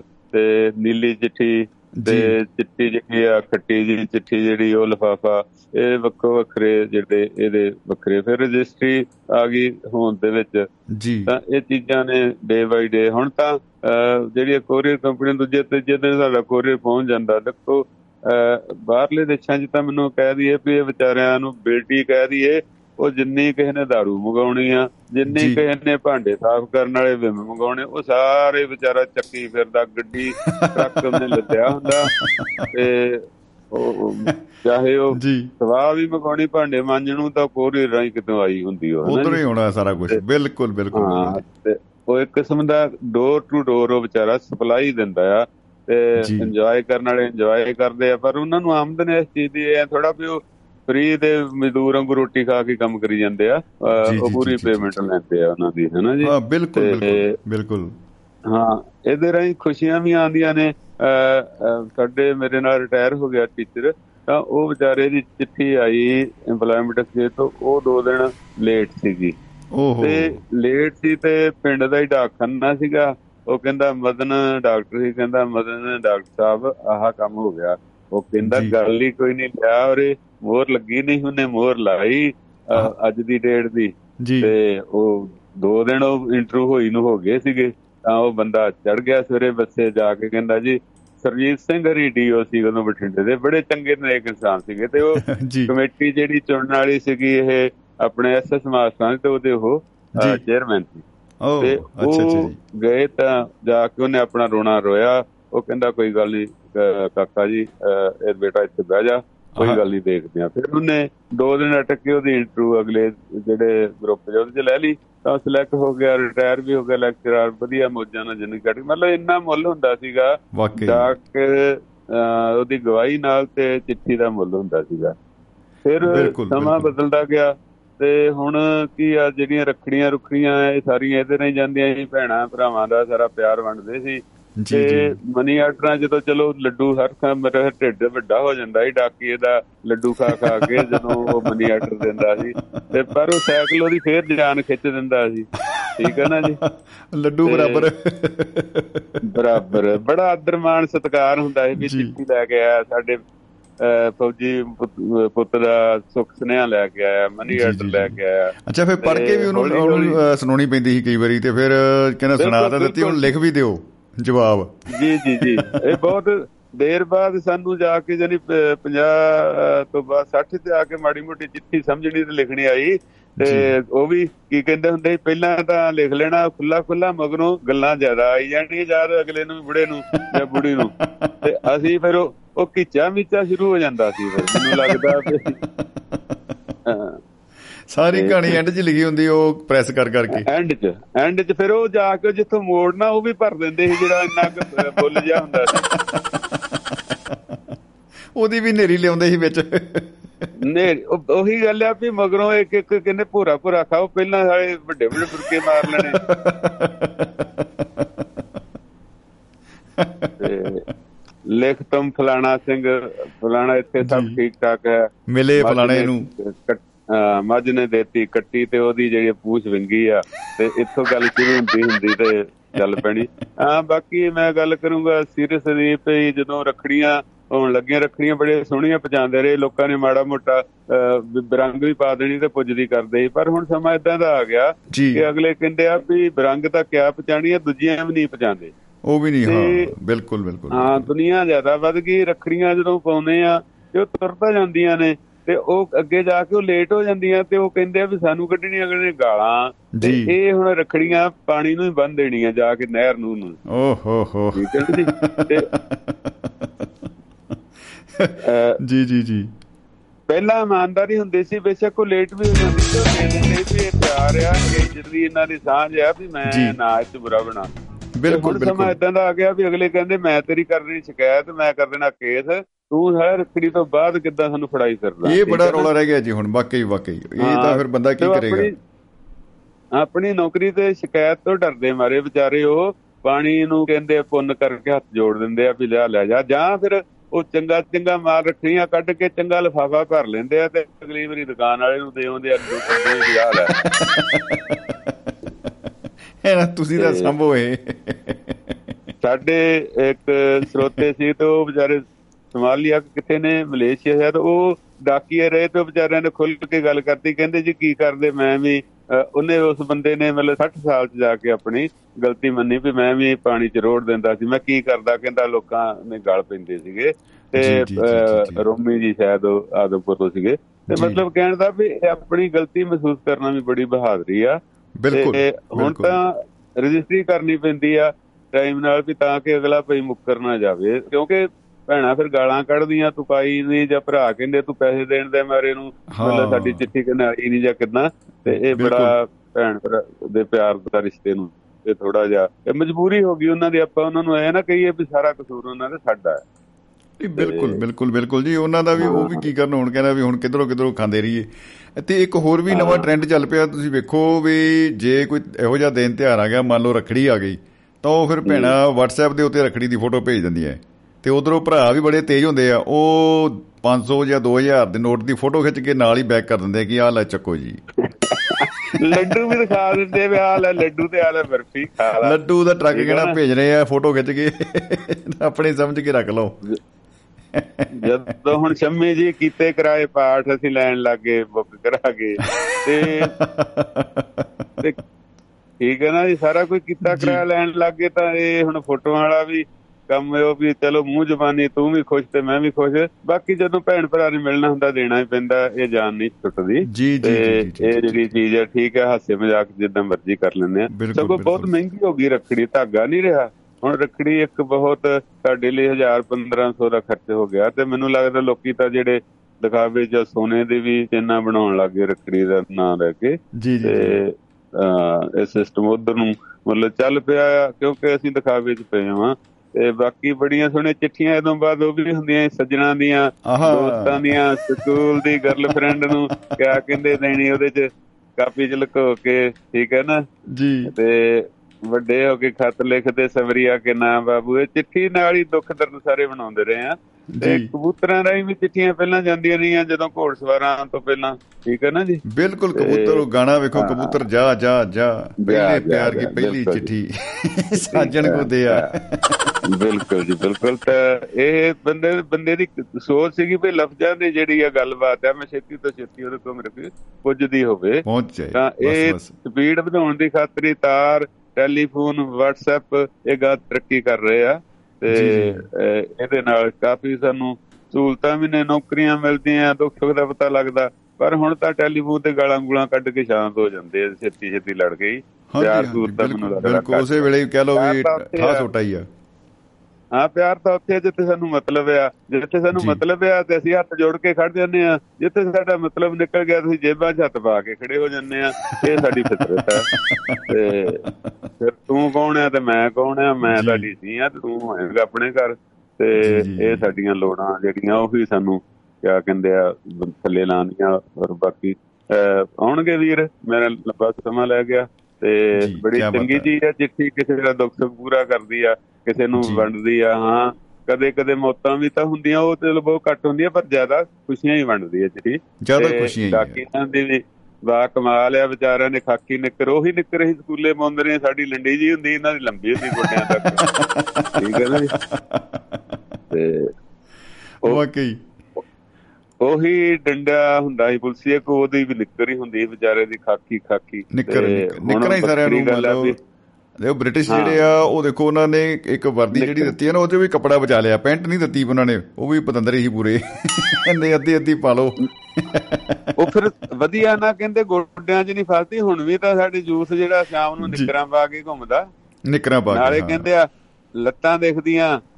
ਪੱਟ ਦੇਖਦੇ ਆ ਉਹ ਥੋੜੇ ਹੋਰ ਛਾਟ ਕਰੀ ਜਾਂਦੇ ਕਹਿੰਦੇ ਪੱਟ ਵੀ ਦੇਖਣ ਤਾਂ ਪਿੰਨੀਆਂ ਵੀ ਦੇਖਣ। ਬਿਲਕੁਲ ਬਿਲਕੁਲ ਬਿਲਕੁਲ ਬਿਲਕੁਲ। ਅੱਗੇ ਜੇਬਾਂ ਵਿਚਾਰੀਆਂ ਹਾਥੀ ਪਾਉਂਦੇ ਆ ਹੁਣ ਮੋਬਾਈਲ ਪਾਉਣ ਨੂੰ ਦੋ ਤਿੰਨ ਜੇਬਾਂ ਦਾ ਹਰ ਚੀਜ਼ ਦੀਆਂ ਚਾਹੀਦੀਆਂ। ਉਹ ਚਾਹੀਦੀਆਂ ਵਾਕਈ ਜੀ ਵਾਕਈ। ਜਿਹੜਾ ਡਰੈਸ ਦਾ ਸਾਰਾ ਸੈਟਅਪ ਬਦਲ ਗਿਆ ਹੈ। ਬਿਲਕੁਲ।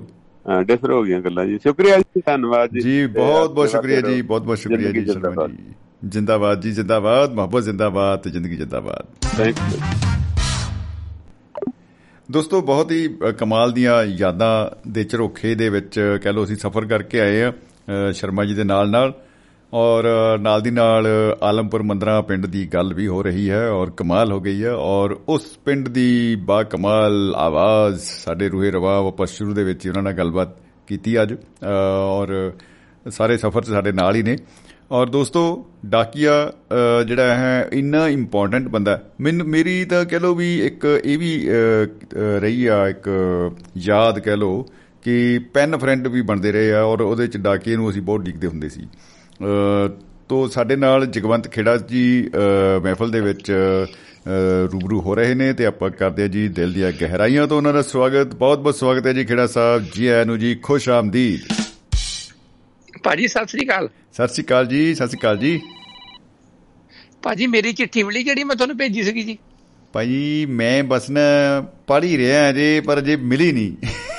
ਅਜੇ ਤੱਕ ਪਹੁੰਚੀ ਮੈਂ ਨਹੀਂ। ਕਿਹਾ ਪਤਾ ਨਹੀਂ ਡਾਕੀ ਨਾ ਨਹਿਰ 'ਚ ਨਾ ਸਿੱਟਦੀ ਹੋਵੇ ਨਾ ਜੀ। ਵੀ ਹੁਣ ਤੇ ਇਹਦਾ ਟਾਈਮ ਹੀ ਨਿਕਲ ਗਿਆ। ਸਹੀ ਗੱਲ ਹੈ ਜੀ ਮੈਨੂੰ ਐਂ ਲੱਗਦਾ ਜੀ। ਹਾਂਜੀ। ਜੀ ਜੀ ਜੀ।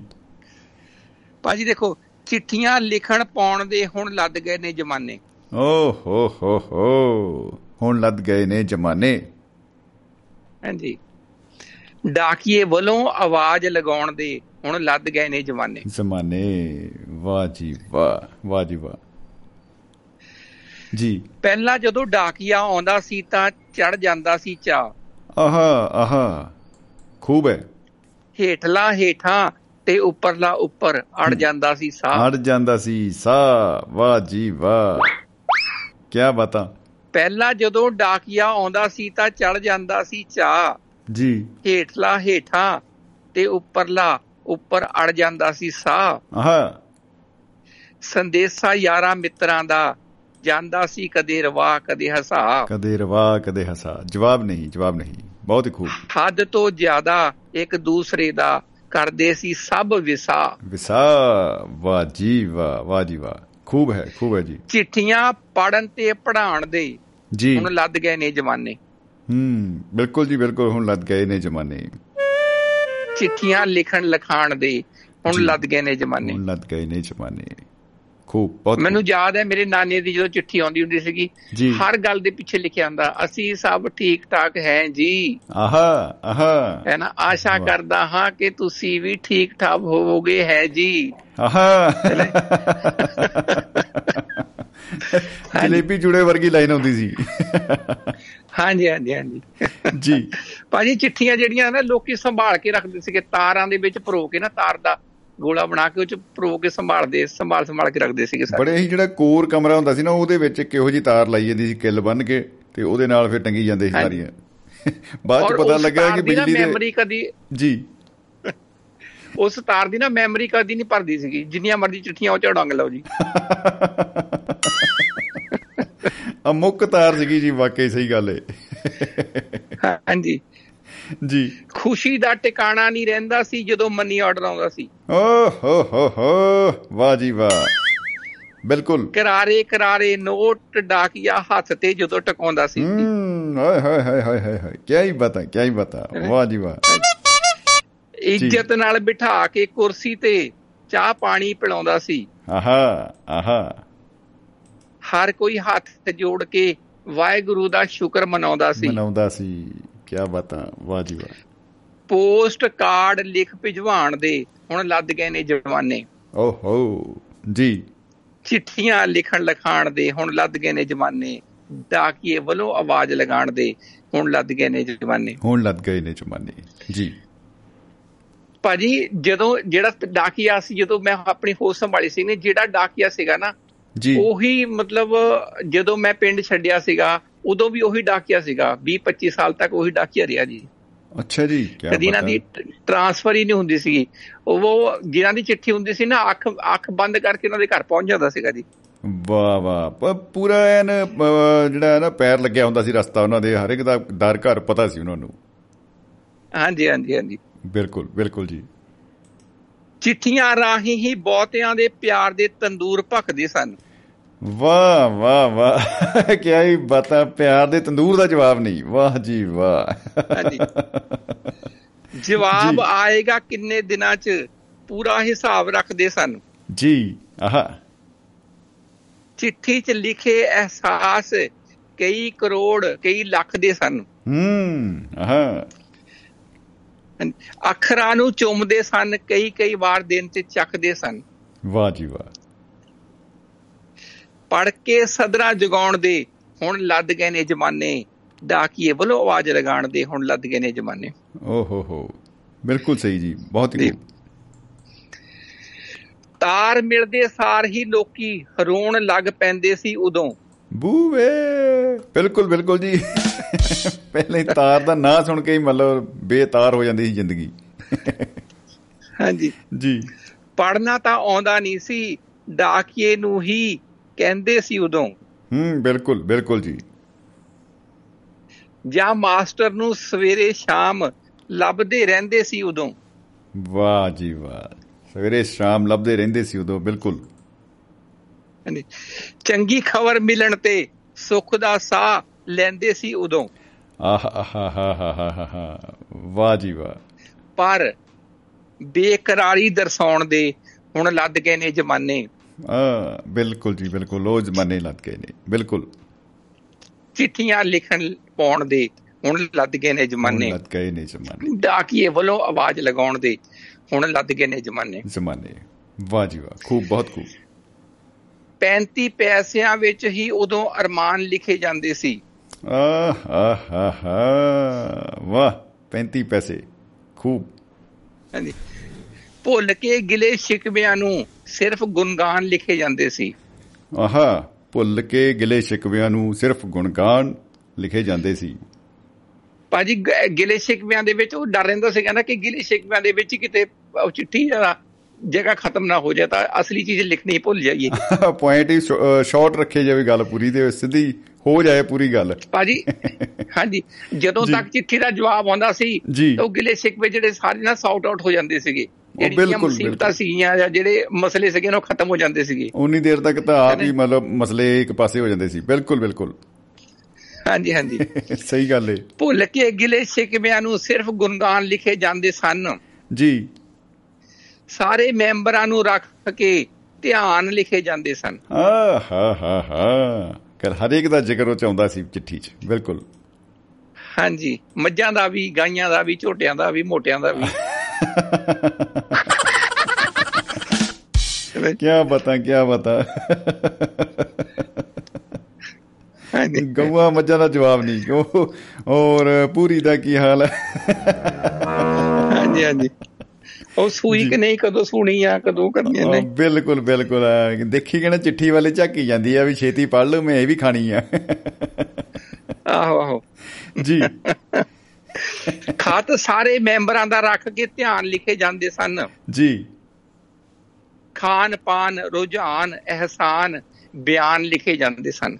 ਓ ਵਾਹ ਵਾਹ ਵਾਹ ਵਾਹ ਕੀ ਬਤਾ ਬਹੁਤ ਖੂਬ ਬਹੁਤ ਖੂਬ ਜੀ।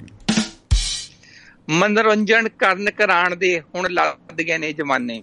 ਹੂੰ ਮਨੋਰੰਜਨ ਕਰਨ ਕਰਾਉਣ ਚਿੱਠੀਆਂ ਦੇ ਲਿਖਣ ਪਾਉਣ ਦੇ ਹੁਣ ਰੱਜ ਲੱਦ ਗਏ ਨੇ ਜਮਾਨੇ। ਜ਼ਮਾਨੇ। ਡਾਕੀਏ ਵੱਲੋਂ ਆਵਾਜ਼ ਲਗਾਉਣ ਤੇ ਹੁਣ ਲੱਦ ਗਏ ਨੇ ਜਮਾਨੇ। ਵਾਹ ਜੀ ਵਾਹ ਵਾਹ ਜੀ ਵਾਹ। ਭਾਜੀ ਦੇਖੋ ਤੁਹਾਨੂੰ ਮੈਂ ਬਚਪਨ ਚ ਲੈ ਜਾਣਾ ਜੀ। ਜੀ। ਫੌਜੀਆਂ ਦੀਆਂ ਚਿੱਠੀਆਂ ਦਾ ਰੰਗ ਫੌਜੀਆਂ ਦੀਆਂ ਚਿੱਠੀਆਂ ਦਾ ਅਲੱਗ ਹੀ ਰੰਗ ਹੁੰਦਾ ਸੀ। ਜੀ।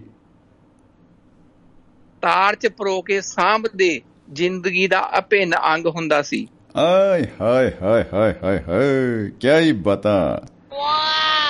ਜੀ। ਸੀਮਾ ਤੇ ਰਹਿੰਦੇ ਹੋਏ ਸੱਜਣ ਹਰ ਦਾ ਸੀਮਾ ਤੇ ਰਹਿੰਦੇ ਹੋਏ ਸੱਜਣ ਦਾ ਹਰ ਪਲ ਸੰਗ ਹੁੰਦਾ ਸੀ। ਆਹਾ ਆਹਾ। ਬਿਲਕੁਲ ਚਿੱਠੀ ਨਾਲ ਜੋੜ ਕੇ ਪੱਤਰ ਰੱਖੀ ਭਜਵਾਨ ਦਾ ਅਲੱਗ ਹੀ ਇੱਕ ਢੰਗ ਹੁੰਦਾ ਸੀ। ਜੀ ਜੀ ਜੀ ਬਿਲਕੁਲ। ਦਿਲ ਖੋਲ ਕੇ ਦਿਖਾਣ ਦੇ ਹੁਣ ਲੱਦ ਗਏ ਨੇ ਜਮਾਨੇ। ਭਾਜੀ ਟਿਕਟੌਕ ਥੋੜੀ ਨਾ ਹੁਣ ਚਿੱਠੀਆਂ ਦਾ ਜੀ ਜਗ੍ਹਾ ਲੈ ਸਕਦਾ ਜੀ। ਨਹੀਂ ਉਹ ਬਦਲ ਨਹੀਂ ਹੋ ਸਕਦੀ ਜੀ। ਬਿਲਕੁਲ ਬਿਲਕੁਲ। ਉਹ ਤੇ ਚਿੱਠੀ ਕਿੱਥੇ ਟਿਕ ਕੇ ਸੁਣਨ ਵਾਲੀ ਗੱਲ ਆ ਤੇ ਉਹ ਬੜਾ ਟਿਕ ਟਕਾ ਦੇ ਵਿੱਚ ਇਹ ਟਿਕਟੌਕ ਦੇ ਵਿੱਚ ਤੇ ਟੌਕ ਹੀ ਟੌਕ ਹੈ ਜੀ। ਟੌਕ ਵੀ ਹੈ ਨਹੀਂ ਜੀ ਟਿਕ ਹੀ ਹੈ ਬਸ। ਬਸ ਟਿਕ ਹੀ ਲੱਗ ਰਹੀ ਆ। ਬੰਦਾ WhatsApp ਭੇਜ ਕੇ ਮੈਸੇਜ ਉਹ ਟਿਕ ਹੀ ਦੇਖਦਾ ਰਹਿੰਦਾ ਟਿਕ ਕੇ ਵੀ ਇਹ ਇੱਕ ਲੱਗੀ ਕਿ ਦੋ ਲੱਗੀ ਐ ਲੋ ਹੁਣ ਹੋ ਗਈਆਂ ਬਲੂ ਟਿਕਾਂ ਤੇ ਹੁਣ ਠੀਕ ਆ। ਹਾਂਜੀ। ਹੁਣ। ਠੰਡ ਪੈ ਗਈ ਜੀ। ਹਾਂ ਹੁਣ ਅਗਲੇ ਨੇ ਰੀਡ ਕਰ ਲਿਆ। ਫਿਰ ਅਗਲੀ ਟੈਨਸ਼ਨ ਰਿਪਲਾਈ ਕਿਉਂ ਨਹੀਂ ਦਿੰਦਾ? ਹਾਂਜੀ। ਜੀ। ਸਰਕਾਰ ਨੇ ਵੀ ਬੋਲਿਆ ਸੀਗਾ ਕਹਿੰਦੇ ਜੀ ਅਗਰ ਤੁਹਾਡੇ ਦੋਨੋਂ ਟਿਕ ਲਾਲ ਹੋ ਜਾਣ ਤਾਂ ਸਮਝੋ ਤੁਹਾਡੇ ਬ੍ਰਾਂਡ ਛਪ ਗਏ ਜੀ। ਸਮਝੋ ਤੁਹਾਡਾ ਇਹ ਮੂੰਹ ਲਾਲ ਕਰਨਾ ਹੁਣ।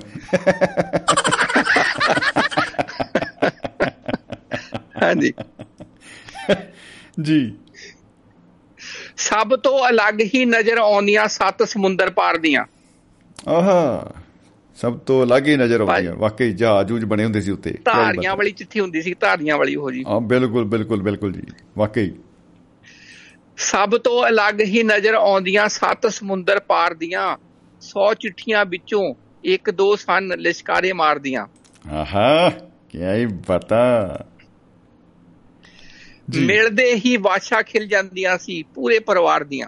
ਆਹਾ ਹਾਂ ਮਿਲਦੇ ਹੀ ਵਾਸ਼ਾ ਉਡੀਕਾਂ ਚੀਕਣ ਖਤਮ ਹੋ ਗਈਆਂ ਮਿਲਣ ਤੇ ਇਜ਼ਹਾਰ ਦੀਆਂ। ਜੀ। ਮਿਲਣ ਸਾਰ ਹੀ ਵਾਸਾਂ ਖਿਲ ਜਾਂਦੀਆਂ ਸੀ ਪੂਰੇ ਪਰਿਵਾਰ ਦੀਆਂ। ਜੀ ਜੀ। ਅਡੀਕਾਂ ਜੀਕਣ ਖਤਮ ਹੋ ਗਈਆਂ ਮਿਲਣ ਤੇ ਇਜ਼ਹਾਰ ਦੀਆਂ। ਥੁੱਕ ਲਾ ਕੇ ਚਿਪਕਾਉਣ ਦੇ ਹੁਣ ਲੱਦ ਗਏ ਨੇ ਜਮਾਨੇ ਓ ਹੋ ਹੋ ਹੋ ਕੀ ਬਤਾ ਕੀ ਬਤਾ ਜੀ। ਭਾਜੀ ਸਾਰਾ ਗੂੰਜ ਤਾਂ ਅਸੀਂ ਚੱਟ ਲੈਂਦੇ ਸੀਗੇ ਜੀ। ਤੇ ਚਿੱਠੀ ਕਿੱਦਾਂ ਜੁੜਦੀ ਸੀਗੀ ਜੀ? ਬਾਅਦ ਕਹਿਣਾ ਬੇਈਮਾਨੀ ਬਹੁਤ ਵੱਧ ਗਈ ਆ। ਚਿੱਠੀ ਨਹੀਂ ਚਿਪਕਣ ਡਈ। ਹਾਂਜੀ। ਬਾਜੀ ਫੇਰ ਨਾ ਜਦੋਂ ਜਦੋਂ ਲੱਗਦਾ ਸੀਗਾ ਨਾ ਕਮਜ਼ੋਰ ਜੁੜੀ ਆ ਫੇਰ ਅਸੀਂ ਨਾ ਦੋਨਾਂ ਜੋੜਾਂ ਦੇ ਵਿਚਕਾਰ ਫੇਰ ਲੈਣਾ ਮਾਰਦੇ ਸੀਗੇ ਕਿ ਅਗਰ ਖੋਲ ਕੇ ਪੜ ਲਈ ਕਿਸੇ ਨੇ ਨਾ ਤਾਂ ਫੇਰ ਪਤਾ ਲੱਗ ਜਾਏਗਾ ਇਹ ਖੁੱਲੀ ਗਈ ਆ ਚਿੱਠੀ। ਸਕੀਮਾਂ ਤਾਂ ਬਹੁਤ ਲੱਗਦੀਆਂ ਸੀ ਉਦੋਂ। ਹਾਂਜੀ। ਸਹੀ ਗੱਲ ਹੈ ਜੀ ਜੀ ਜੀ। ਜੀ। ਨਹੀਂ ਕਹਿੰਦੇ ਅੱਧਾ ਦਿਨ ਛਾਂਟਦੇ ਆ ਤੇ ਠੱਪੇ ਲਵਾਉਂਦੇ ਆ ਲਵਾਉਂਦੇ ਆ ਲੰਘਦਾ। ਆਹਾ ਅੱਧਾ ਦਿਨ ਕੀ ਬਤਾ। ਹਾਂਜੀ ਅੱਧਾ ਦਿਨ ਛਾਂਟਦਿਆਂ ਤੇ ਠੱਪੇ ਲਗਾਉਂਦਿਆਂ ਲੰਘਦਾ। ਜੀ। ਕਾਗਜ਼ੀ ਕਾਰਵਾਈ ਲਿਖਤ ਪੜਤ ਨਿਪਟਾਉਂਦਿਆਂ ਲੰਘਦਾ।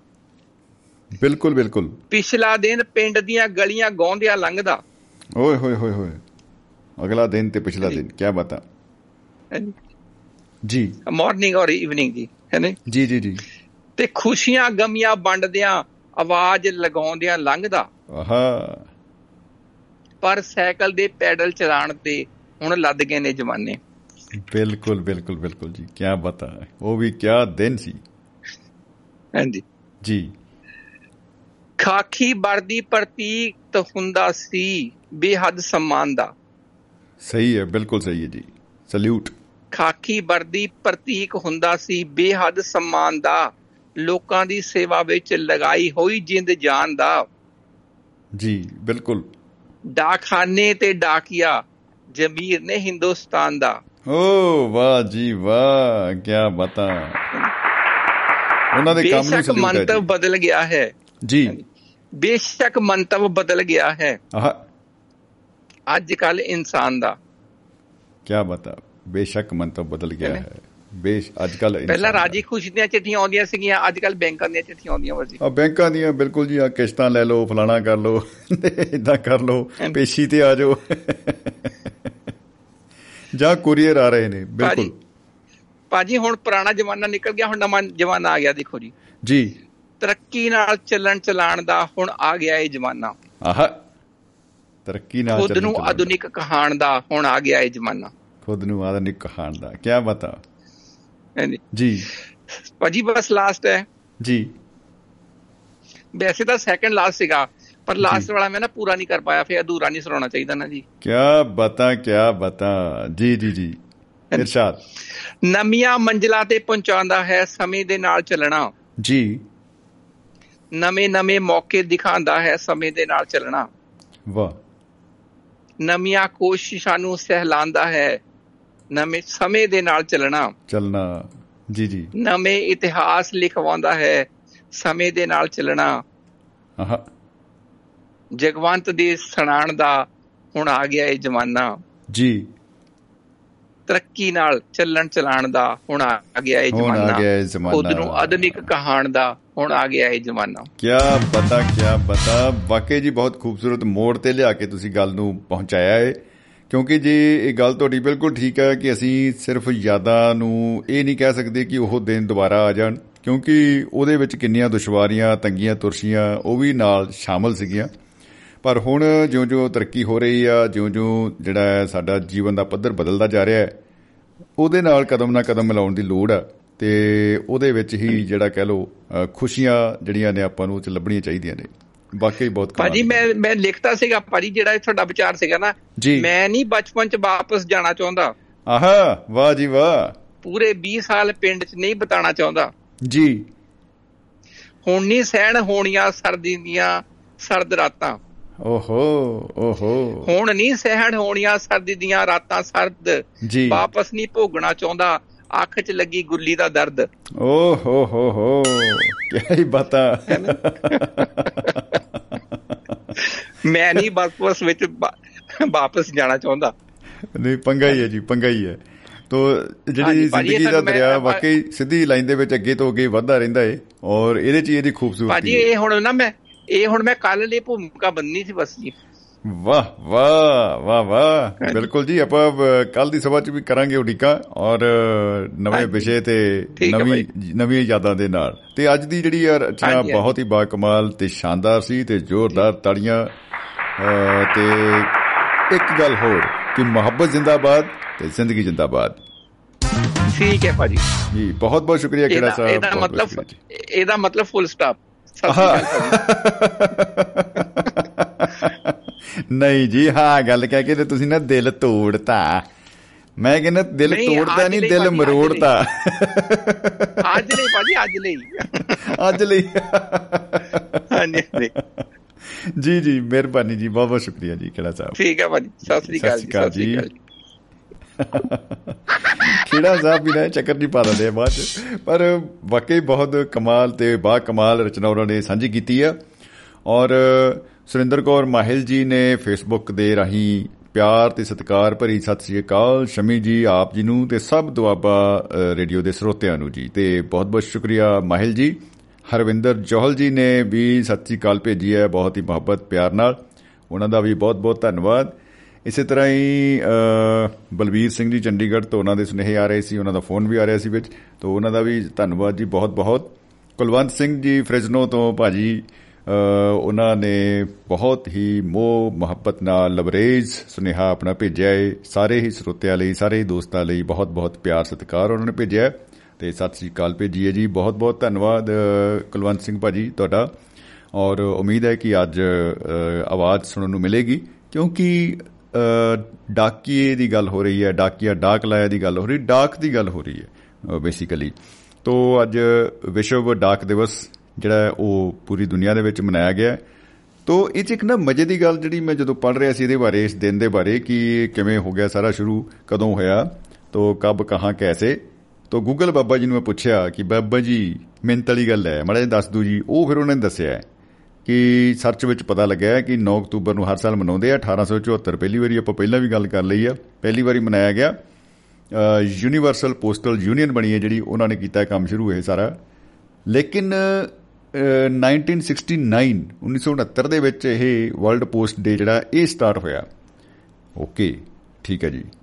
ਔਰ ਇਹਦੇ ਵਿੱਚ ਨਾ ਜਿਹੜਾ ਰੋਲ ਆ, ਬਹੁਤ ਹੀ ਖਾਸ, ਉਹ ਨਰੂਲਾ ਸਾਹਿਬ ਦਾ ਰਿਹਾ ਨਰੂਲਾ ਸਾਹਿਬ ਜਿਹੜੇ ਆ ਉਹ ਜਾਪਾਨ ਗਏ ਜੀ ਤੇ ਉੱਥੇ ਇਹ ਜਿਹੜੀ ਆ ਕਾਨਫਰੰਸ ਹੋਈ ਆ ਔਰ 9 ਅਕਤੂਬਰ ਨੂੰ ਜਿਹੜਾ ਯੂਪੀਯੂ ਯਾਨੀ ਕਿ ਯੂਨੀਵਰਸਲ ਪੋਸਟਲ ਯੂਨੀਅਨ ਇਹਦੀ ਕਾਂਗਰਸ, ਇਹਦਾ ਇਕੱਠ, ਇਹਦਾ ਇੱਕ ਪ੍ਰੋਗਰਾਮ ਉੱਥੇ ਹੋ ਰਿਹਾ ਸੀ ਟੋਕੀਓ, ਜਾਪਾਨ 'ਚ ਤੇ ਸ਼੍ਰੀ ਆਨੰਦ ਮੋਹਨ ਨਰੂਲਾ ਸਾਹਿਬ ਜਿਹੜੇ ਕਿ ਭਾਰਤੀ ਡੈਲੀਗੇਸ਼ਨ ਦਾ ਹਿੱਸਾ ਸੀਗੇ, ਉਹਨਾਂ ਦੇ ਵੱਲ ਭਾਰਤ ਵੱਲੋਂ ਗਏ ਸੀਗੇ। ਤੋਂ ਉਹਨਾਂ ਨੇ ਉੱਥੇ ਇਹ ਪ੍ਰਪੋਜ਼ਲ ਦਿੱਤੀ ਸੀ ਕਿ ਭਾਈ ਕਿਉਂ ਨਹੀਂ ਹਮ जानी एक दिन हम अपना मना लिया करें इसमें क्या होगा कि सब लोग भाई बहन इकट्ठे हो सकते हैं और हम विश्व डाक दिवस मनाया करेंगे ਲਓ ਜੀ ਬਾਈਆਂ ਨੇ ਤਾੜੀਆਂ ਮਾਰ ਕੇ ਸਵਾਗਤ ਕਰਤਾ ਤੇ ਉਦੋਂ ਤੋਂ ਭਾਈ ਕਹਿੰਦੇ ਕੰਮ ਤੁਰ ਪਿਆ ਕਿ 9 ਅਕਤੂਬਰ 1969 ਤੋਂ ਟੋਕੀਓ ਦੀ ਧਰਤੀ ਤੋਂ ਇਹ ਗੱਲ ਤੁਰੀ ਆ ਜਿਹੜੀ ਲਗਾਤਾਰ ਤੁਰੀ ਹੋ ਜਾਂਦੀ ਆ ਔਰ ਚੰਗੀ ਦਿਸ਼ਾ ਜਾ ਰਹੀ ਆ ਔਰ ਪੂਰੀ ਦੁਨੀਆ 'ਚ ਸਾਰੇ ਦੇਸ਼ ਜਿਹੜੇ ਆ ਨੇਚਰਲੀ ਪੂਰੀ ਦੁਨੀਆ 'ਚ ਸਾਰੇ ਦੇਸ਼ ਹੀ ਹੋਣਗੇ। ਤੋਂ ਇਹ ਸਾਰੇ ਮਿਲ ਕੇ ਇਹ ਦਿਨ ਮਨਾਉਂਦੇ ਅੱਜ। ਤੋਂ ਅਸੀਂ ਵੀ ਇਹਨੂੰ ਮਨਾ ਰਹੇ ਹਾਂ। ਅਸੀਂ ਇਸ ਦਿਨ ਨੂੰ ਮਨਾਉਣ ਦਾ ਸਾਡਾ ਇੱਕ ਆਪਣਾ ਤਰੀਕਾ ਹੈ। ਇਹਦੇ ਨਾਲ ਜੁੜੀ ਹੋਈ ਇੱਕ ਸਤਰ ਜਿਹੜੀ ਆ, ਮਨੋਰੰਜਨ ਦੀ ਦੁਨੀਆ 'ਚੋਂ ਜਿਹੜੀ ਆਉਂਦੀ ਆ, ਚੇਤਿਆਂ 'ਚ ਵਸੀ ਹੋਈ ਆ।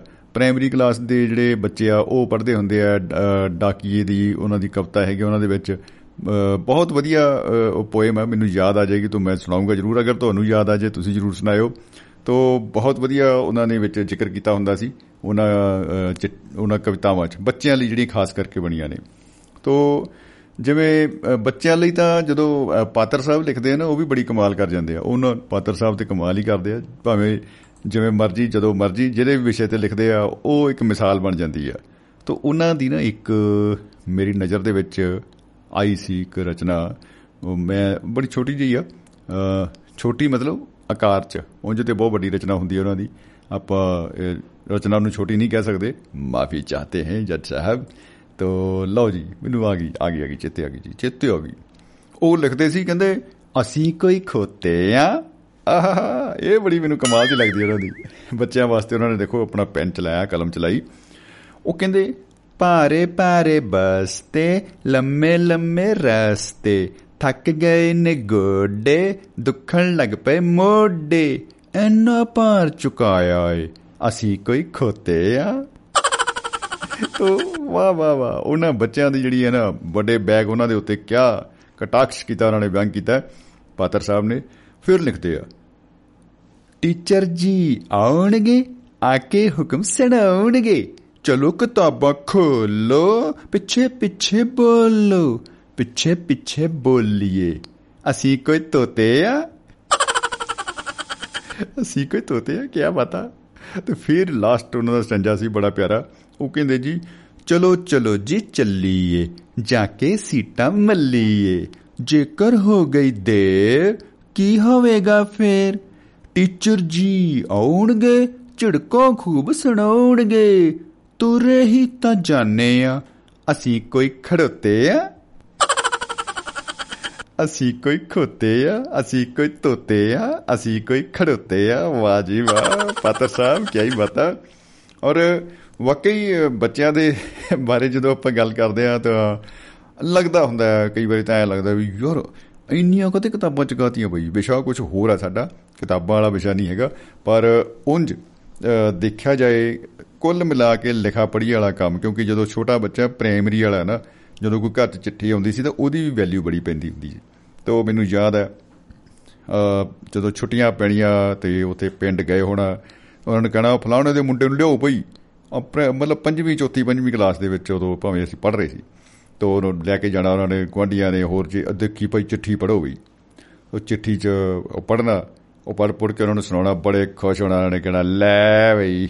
ਅੱਜ ਸ਼ੋਗਰੇ ਨੂੰ ਪਲਾਓ ਦੁੱਧ ਦਾ ਗਲਾਸ ਬੱਤੀਆਂ ਪਾ ਕੇ ਵਾਹ ਵਾਹ ਵਾਹ ਵਾਹ ਕਮਾਲ ਕਰਤੀ ਵੀ ਸ਼ੋਗਰੇ ਨੇ ਤਾਂ ਲੈ ਵੀ ਸ਼ੋਗਰੇ ਹੁਣ ਤੂੰ ਜਵਾਬ ਵੀ ਲਿਖਦੇ ਬਹਿ ਗਏ ਆ ਥੋੜਾ ਕਸੂਤਾ ਕੰਮ ਸੀ ਕਿਉਂਕਿ ਉਹਨਾਂ ਨੇ ਫਿਰ ਆਪਣੀਆਂ ਗੱਲਾਂ ਬਾਤਾਂ ਲਿਖਾਉਣੀਆਂ ਲਿਖ ਤੋਂ ਫਲਾਣਾ ਮਿਲੇ ਪੁਲਾਣੇ ਨੂੰ ਤੇ ਕਰ ਕਰਾ ਕੇ ਸਾਰੀਆਂ ਗੱਲਾਂ ਬਾਤਾਂ ਲਿਖ ਲਿਖਾ ਕੇ ਤੇ ਉਹ ਬੜੀ ਵਧੀਆ ਇੱਕ ਜਿਹੜੀ ਆ ਲਾਈਫ ਦਾ ਹਿੱਸਾ ਇੱਕ ਬਣਿਆ ਹੋਇਆ ਸਾਡਾ ਸੋ ਦੋਸਤੋ ਗੱਲਾਂ ਬਾਤਾਂ ਜਾਰੀ ਰਹਿਣਗੀਆਂ ਸਾਡੇ ਨਾਲ ਸਾਡੇ ਜਿਹੜੇ ਸਹਿਯੋਗੀ ਹਰਿੰਦਰ ਸਿੰਘ ਬਿਸਲਾ ਸਾਹਿਬ ਪ੍ਰਸਿੱਧ ਪੱਤਰਕਾਰ ਨੇ ਸ਼ਾਇਰ ਨੇ ਕਿਆ ਬਾਤਾਂ ਕਿਆ ਕਹੇ ਉਨਕੀ ਤਾਰੀਫ ਮੈਂ ਸਭ ਕਮ ਹੈ।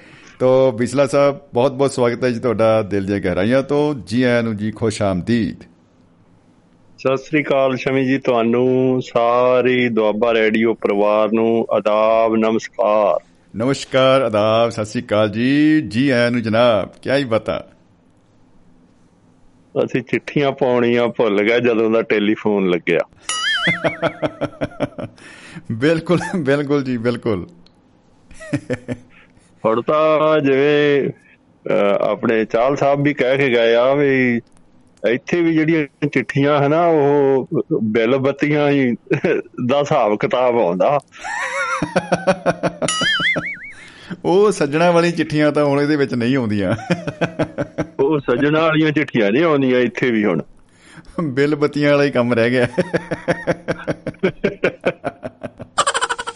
ਕੀ ਬਤਾ। ਉਹ ਚਿੱਠੀ ਬਹੁਤੀ ਵਾਰ ਤਾਂ ਚਿੱਠੀ ਡਰਾਉਣ ਲਈ ਆਉਂਦੀ ਆ।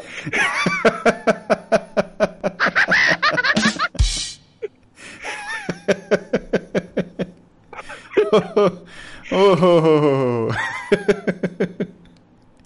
ਜੋਨੇ ਮੋੜ ਵਾਲਾ ਕੰਮ ਹੋ ਜਾਂਦਾ ਆ ਦੇਖੀ ਤਾਂ ਚਿੱਠੀ ਜਹੀ ਕਿੱਥੋਂ ਆਈ ਆ। ਪਰ ਇਹ ਆ ਵੀ ਸ਼ਮੀ ਜੀ ਦੇਖੋ ਅਸੀਂ ਮੈਂ ਪਹਿਲਾਂ ਵੀ ਬਹੁਤ ਵਾਰੀ ਇਸ ਗੱਲ ਦਾ ਜ਼ਿਕਰ ਕੀਤਾ ਕਿ ਸਾਡੀ ਪੀੜ੍ਹੀ ਨੇ ਹਨਾ ਰੰਗ ਬੜੇ ਦੇਖੇ ਆ। ਬਿਲਕੁਲ ਬਿਲਕੁਲ। ਇਹ 'ਚ ਤਾਂ ਕੋਈ ਸ਼ੱਕ ਨਹੀਂ ਜੀ। ਜਾਂ ਸਾਡਾ ਬਚਪਨ ਸੀ ਤੇ ਸਾਡਾ ਜਿਹੜਾ ਪਿੰਡ ਆ ਪਿੰਡ ਸਾਡੇ ਡਾਕਖਾਨਾ ਹੈ ਨਾ ਹੀ ਸਾਡਾ ਡਾਕਖਾਨਾ ਹੁੰਦਾ ਸੀ ਮੁਕੰਦਪੁਰ। ਜੀ। ਤਲਵੰਡੀ ਫਤੂ ਡਾਕਖਾਨਾ ਮੁਕੰਦਪੁਰ। ਵਾਹ ਵਾਹ। ਫੇਰ ਸਾਡੇ ਜਾਨੀ ਦੇਖਦਿਆਂ ਦੇਖਦਿਆਂ ਡਾਕਖਾਨਾ ਖਾਸ ਹੋ ਗਿਆ। ਜੀ। ਪਿੰਡ ਡਾਕਖਾਨਾ ਬਣ ਗਿਆ। ਔਰ ਆਲੇ ਦੁਆਲੇ ਦੇ ਹਨਾ ਮਤਲਬ ਕਾਫੀ ਪਿੰਡਾਂ ਦੇ ਵਿੱਚ ਅਸੀਂ ਆਪਣੀ ਸੁਰਦ ਦੇ ਵਿੱਚ ਡਾਕਖਾਨੇ ਬਣਦੇ ਦੇਖੇ। ਕਿਉਂਕਿ ਮਕੰਦਪੁਰ ਜਿਹੜਾ ਸੀਗਾ ਕਾਫੀ ਵੱਡਾ ਕਸਬਾ ਆ ਤੇ ਤਕਰੀਬਨ ਤਕਰੀਬਨ ਮੈਨੂੰ ਲੱਗਦਾ ਵੀ ਕੋਈ ਸਮਾਂ ਐਸਾ ਸੀਗਾ ਕਿ ਆਲੇ ਦੁਆਲੇ ਦੇ 20 25 ਪਿੰਡਾਂ ਦਾ ਡਾਕਖਾਨਾ ਮਕੰਦਪੁਰ ਸੀ। ਬੱਲੇ ਬੱਲੇ ਬੱਲੇ। ਕਾਫੀ ਬਿਜ਼ੀ ਡਾਕਖਾਨਾ ਸੀ ਫਿਰ ਤਾਂ।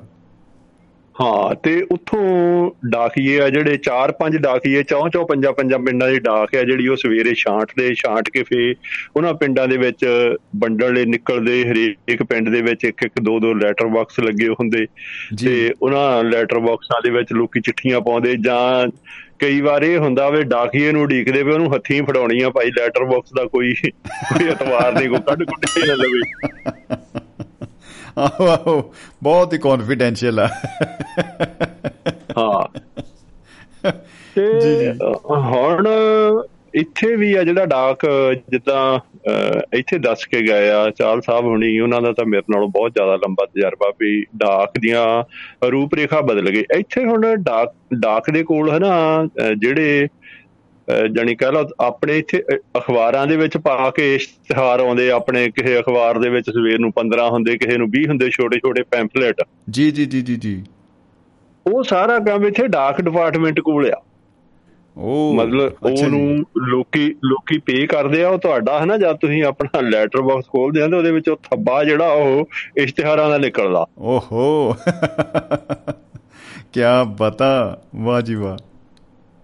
ਔਰ ਤੁਹਾਡੀ ਜ਼ਿੰਦਗੀ ਦੇ ਵਿੱਚ ਉਹ ਜਿਹੜੇ ਇਸ਼ਤਿਹਾਰ ਆ ਇੱਥੇ ਲੋਕੀ ਉਹਨੂੰ ਯੂਜ਼ ਵੀ ਕਰਦੇ ਆ ਕਿ ਕਿੱਥੇ ਸੇਲ ਲੱਗੀ ਹੋ ਆ ਕਿਹੜੇ ਸਟੋਰ 'ਚ ਅੱਜ ਰਾਸ਼ਨ ਸਸਤਾ ਕਿਹੜਾ ਸਮਾਨ ਕਿੱਥੇ ਕੇਸ ਭਾਅ ਲੱਗਾ ਆ ਇਹ ਲੋਕੀ ਔਰ ਉਹਨਾਂ ਨੂੰ ਬਿਲਕੁਲ ਧਿਆਨ ਨਾਲ ਦੇਖਦੇ ਆ। ਓਹੋ ਇਹ ਨਹੀਂ ਹੈਗਾ ਆਪਣੇ ਵਾਂਗੂ ਇਹ ਨਹੀਂ ਵੀ ਚੱਕ ਕੇ ਮਾਰਿਆ ਪਾਸੇ ਜਿੱਦਾਂ ਇੱਥੇ ਤਾਂ ਉਹ ਜਿਹੜੇ ਵਿੱਚ ਇਸ਼ਤਿਹਾਰ ਹੁੰਦੇ ਆ ਉਹ ਬੰਦਾ ਕਈ ਵਾਰ ਅਖਬਾਰ ਨੂੰ ਉੱਥੇ ਹੀ ਝਾੜ ਆਉਂਦਾ ਲੈਣ ਵੇਲੇ ਜੀ।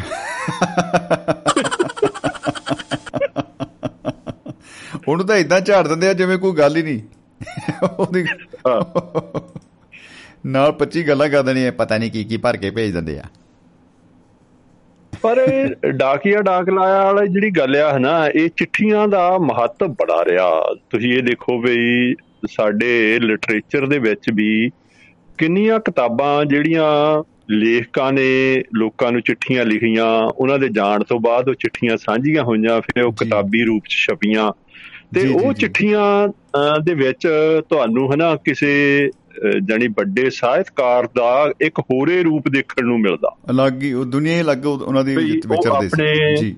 ਰਿਸ਼ਤੇਦਾਰਾਂ ਦਾ ਦੋਸਤਾਂ ਮਿੱਤਰਾਂ ਦੇ ਨਾਲ ਕਿਹੋ ਜਿਹੇ ਉਹਦੇ ਰਿਸ਼ਤੇ ਸੀਗੇ ਕਿੱਦਾਂ ਦਾ ਉਹਦਾ ਉਹ ਨਾਲ ਉਹਨਾਂ ਦੇ ਨਾਲ ਕਿਹੋ ਜੀ ਉਹ ਆਪਸ ਵਿੱਚ ਹੀ ਉਹਨਾਂ ਦੀ ਹੁੰਦੀ ਸੀਗੀ ਇੱਕ ਦੂਏ ਨਾਲ ਆਦਾਨ ਪ੍ਰਦਾਨ। ਬਿਲਕੁਲ ਬਿਲਕੁਲ ਬਿਲਕੁਲ। ਮੈਂ ਕਹਿੰਦਾ ਇਹ ਚਿੱਠੀਆਂ ਦਾ ਰੁਝਾਨ ਜਣੀ ਬੰਦ ਹੋਣ ਤੋਂ ਬਾਅਦ ਇੱਕ ਸਾਹਿਤ ਦੀ ਇਹ ਸੈਨਫਿਆ ਜਿਹੜੀ ਇਹਦਾ ਵੀ ਅੰਤ ਹੋ ਗਿਆ।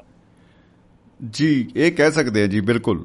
ਕਿਉਂਕਿ ਹੁਣ ਚਿੱਠੀ ਈਮੇਲ ਤੇ ਹੋਰ WhatsApp ਸ਼ਾਰਟ ਜਿੰਨਾ ਮੈਸੇਜ ਹੀ ਸ਼ਾਰਟ ਹੋ ਗਿਆ ਸਾਰਾ ਤੇ ਉਹ ਕਹਿ ਲਓ ਵੀ ਸ਼ਾਰਟ ਸਰਕਟ ਹੀ ਹੋ ਗਿਆ। ਉਹ ਈ ਈਮੇਲ ਤੇ ਭੇਜਿਓ ਸਨੇਹ ਆ ਜਿਹੜੇ ਇਹਨਾਂ ਦੀਆਂ ਕਿਤਾਬਾਂ ਸ਼ਾਇਦ ਛਪਣ ਲੱਪਣ ਇਹ ਵੀ ਸ਼ਾਇਦ ਲੋਕੀ ਸਾਂਭ ਕੇ ਰੱਖਦੇ ਹੋਣ ਆਪਣੇ ਦੋਸਤਾਂ ਪਿਆਰਿਆਂ ਦੀਆਂ ਵੀ ਮੈਨੂੰ ਹੁਣ ਈਮੇਲ ਤੇ ਕੀ ਲਿਖਿਆ ਸੀ ਕੀ ਸਨੇਹਾ ਭੇਜਿਆ ਸੀ। ਇਹ ਸਨੇਹਾਂ ਦਾ ਇੱਕ ਨਵਾਂ ਰੂਪ ਸਾਹਿਤ ਦਾ ਸਾਹਮਣੇ ਆ ਜਵੇ ਵੱਖਰੀ ਗੱਲ ਆ ਪਰ ਉਹ ਚਿੱਠੀਆਂ ਦਾ ਯੁੱਗ ਤਾਂ ਮੈਨੂੰ ਲੱਗਦਾ ਖਤਮ ਹੋ ਗਿਆ।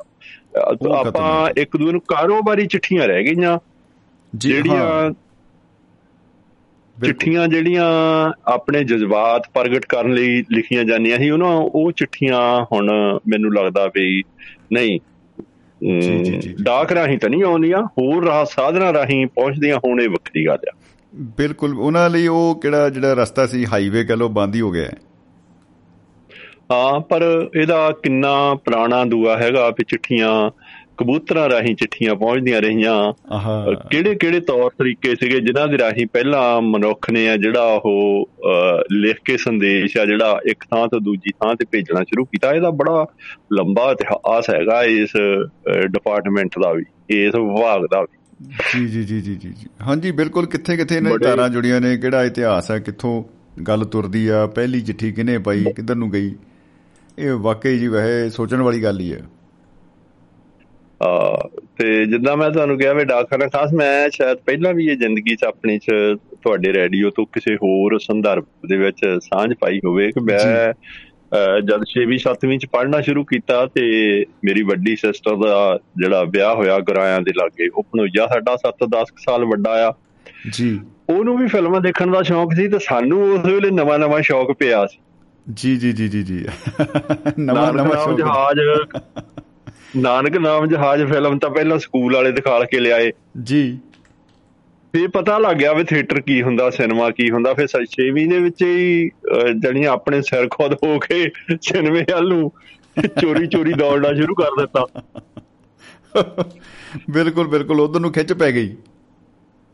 ਤੇ ਉਹ ਮੈਨੂੰ ਕਹਿੰਦੇ ਵੀ ਤੂੰ ਹਨਾ ਹਰਿੰਦਰ ਮੈਨੂੰ ਦੱਸ ਦਿਆ। ਕਰ ਬੰਗੀ ਫਿਲਮ ਕਿਹੜੀ ਲੱਗੀ ਉਹ ਤੇ ਸਾਧਨ ਉਹਦੇ ਕੋਈ ਹੁੰਦਾ ਸੀ। ਮੈਂ ਹਨਾ ਕਾਰਡ ਲੈਣਾ, ਉਹ ਜਿਹੜਾ ਖਾਕੀ ਰੰਗ ਦਾ ਹੁੰਦਾ ਸੀ, ਉਹਦੇ ਵਿੱਚ ਐਨ ਜਿੱਦਾਂ ਹਨਾ ਪੋਸਟਰ ਬਣਾਇਆ ਹੁੰਦਾ ਪਿਛਲੇ ਪਾਸੇ ਵੀ ਨੈਸ਼ਨਲ ਟਾਕੀ ਬੰਗਾ ਮੇ ਲਿਖ ਕੇ ਫਿਲਮ ਦਾ ਨਾਮ ਕਿਹੜੇ ਕਿਹੜੇ ਇਹਦੇ ਵਿੱਚ ਐਕਟਰ ਆ, ਉਹ ਹਰ ਹਫ਼ਤੇ ਪੋਸਟ ਕਾਰਡ ਪਾਉਣਾ। ਬੱਲੇ ਬੱਲੇ ਬੱਲੇ ਕੀ ਹੀ ਬਤਾ ਕੀ ਹੀ ਬਤਾ ਹੈ ਬੜੀ ਕਮਾਲ ਦੀ ਗੱਲ ਹੋ ਗਈ। ਜਿਹੜੀ ਮੈਂ ਹੈਰਾਨ ਤਾਂ ਤਾਂ ਹੋਇਆ ਕਿ ਇਹ ਗੱਲਾਂ ਹੈਗੀਆਂ 1971 72 ਚ ਜਦ ਮੈਂ ਉਹ ਪੋਸਟ ਕਾਰਡ ਮੈਨੂੰ ਮੈਂ ਲੱਗਦਾ 2 ਸਾਲ ਪਾਉਂਦਾ ਰਿਹਾ। ਜੀ। ਤੇ ਲਾਲਚ ਇਹ ਹੁੰਦਾ ਸੀ ਵੀ ਜੇ ਆਊਗਾ ਭਣੋਜਾ ਸਾਡਾ ਪਰੌਣਾ ਸਾਡਾ ਫਿਲਮ ਦੇਖਣ ਆਊਗਾ ਤਾਂ ਦੇਖਣ ਦਾ ਮੌਕਾ ਨਾਲ ਮੈਨੂੰ ਵੀ ਮਿਲੂ। ਔਰ ਪੰਜ ਸੱਤ ਫਿਲਮਾਂ ਇਦਾਂ ਮੈਨੂੰ ਦਿਖਾ ਲੀਆਂ ਮਿਹਨਤ ਪੱਲੇ ਵੀ ਪਈ। ਪਰ ਮਿਹਨਤ ਪੱਲੇ ਵੀ ਪਈ। ਪਰ ਸਭ ਨਾਲੋਂ ਵੱਡਾ ਜਣੀ ਮਿਹਨਤ ਕਹ ਲਓ ਪੱਲੇ ਪੈਣੀ ਜਾਂ ਹੈਰਾਨੀ ਮੈਨੂੰ ਇਹ ਹੋਈ ਕਿ ਜਦ ਮੈਂ 2012 ਚ ਆਇਆ ਇੱਥੇ ਅਮਰੀਕਾ ਉਦੋਂ ਪਹਿਲਾਂ ਜਦ ਮੈਂ ਉਹਨਾਂ ਨੂੰ ਮਿਲਣ ਗਿਆ ਹਾਲਾਂਕਿ ਉਹ ਵੀ ਆਸਟ੍ਰੇਲੀਆ ਦੇ ਸਿਟੀਜ਼ਨ ਹੋ ਚੁੱਕੇ ਸੀ। ਆਇਓ ਸੀ ਪਿੰਡ ਉਹ ਜੀ ਜੀ ਜੀ। ਤੇ ਉਹਨਾਂ ਨੇ ਉਹ ਸਾਰੇ ਪੋਸਟ ਕਾਰਡ ਸਾਂਭ ਕੇ ਰੱਖਿਓ ਸੀ। ਉਹਨਾਂ ਨੇ ਮੈਨੂੰ ਦਿਖਾ ਲਏ ਜਾਨੀ ਅਸੀਂ ਹਨਾ ਦੋਏ ਜਣੇ ਸੁਣ ਹੋ ਗਏ। 5-7 ਮਿੰਟ ਦਾ ਸਾਤੋਂ ਗੱਲੇ ਹੀ ਨਹੀਂ ਹੋਈ। ਬੱਲੇ ਬੱਲੇ ਬੱਲੇ ਬੱਲੇ। ਕੀ ਬਤਾ ਉਹ ਸਾਰੇ ਪੋਸਟ ਕਾਰਡ ਉਸ ਉਹਨਾਂ ਨੇ ਅਜੇ ਤੱਕ ਸਾਂਭਿਓ ਆ। ਬੱਲੇ ਬੱਲੇ ਬੱਲੇ। ਕੀ ਬਤਾ ਕੀ ਬਤਾ। ਔਰ ਮੇਰੇ ਵਰਗਾ ਜਿਹੜਾ ਇੰਨਾ ਕਹ ਲਓ ਵੀ ਅਣਗਹਿਲ ਆਦਮੀ ਆ ਮੇਰੇ ਤੋਂ ਕਦੇ ਕਿਸੇ ਦੀ ਚਿੱਠੀ ਸਾਂਭੇ ਨਹੀਂ ਹੋਈ। ਜੀ ਜੀ ਜੀ ਜੀ। ਕੁਝ ਇਦਾਂ ਦੀਆਂ ਚਿੱਠੀਆਂ ਵੀ ਸੀਗੀਆਂ ਜਿਹੜੀਆਂ ਹੁਣ ਜਦ ਚਿੱਠੀਆਂ ਦੀਆਂ ਕਿਤਾਬਾਂ ਪੜ੍ਹੀਆਂ ਤੇ ਕੁਝ ਚਿੱਠੀਆਂ ਇਦਾਂ ਦੀਆਂ ਸੀਗੀਆਂ ਜਿਹੜੀਆਂ ਹੁਣ ਮਨ ਨੂੰ ਬੜਾ ਪਛਤਾਵਾ ਹੁੰਦਾ ਕਿ ਜੇ ਕਿਤੇ ਉਹ ਸਾਂਭੀਆਂ ਹੁੰਦੀਆਂ ਉਹ ਚਿੱਠੀਆਂ ਵੀ ਦਸਤਾਵੇਜ਼ ਬਣ ਸਕਦੀਆਂ। ਬਣ ਸਕਦੀਆਂ ਸੀ। ਬਿਲਕੁਲ ਜੀ ਬਿਲਕੁਲ। ਇਹ ਤਾਂ ਹੈ ਹੀ ਹੈ। ਬਿਲਕੁਲ। ਆਪਣੇ ਆਪ 'ਚ ਪੂਰਾ ਇੱਕ ਯੁੱਗ ਸਮਾਇਆ ਹੋਇਆ ਇਹਨਾਂ ਦੇ ਵਿੱਚ। ਬਿਲਕੁਲ।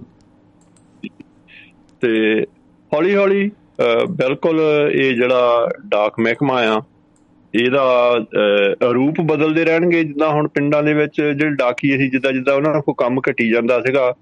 ਡਾਕਖਾਨਿਆਂ ਦੇ ਕੋਲ ਬੈਂਕਿੰਗ ਦਾ ਕੰਮ ਇੰਸ਼ੋਰੈਂਸ ਦਾ ਕੰਮ ਹੋਰ ਉਹਨਾਂ ਨੂੰ ਜਣੀ ਰਜਾਈ ਰੱਖਣ ਦੇ ਲਈ ਉਹਨਾਂ ਮੁਲਾਜ਼ਮਾਂ ਨੂੰ ਹੋਰ ਬਹੁਤ ਸਾਰੇ ਕੰਮ ਦੇ ਦਿੱਤੇ ਹੋਆ ਹੁਣ। ਬਹੁਤ ਜ਼ਿਆਦਾ ਹਾਂਜੀ ਹਾਂਜੀ। ਇੱਥੇ ਇੰਡੀਆ ਦੇ ਵਿੱਚ। ਬਿਲਕੁਲ ਬਿਲਕੁਲ ਬਿਲਕੁਲ। ਬਹੁਤ ਜ਼ਿਆਦਾ ਕੰਮ ਹੈ ਜੀ।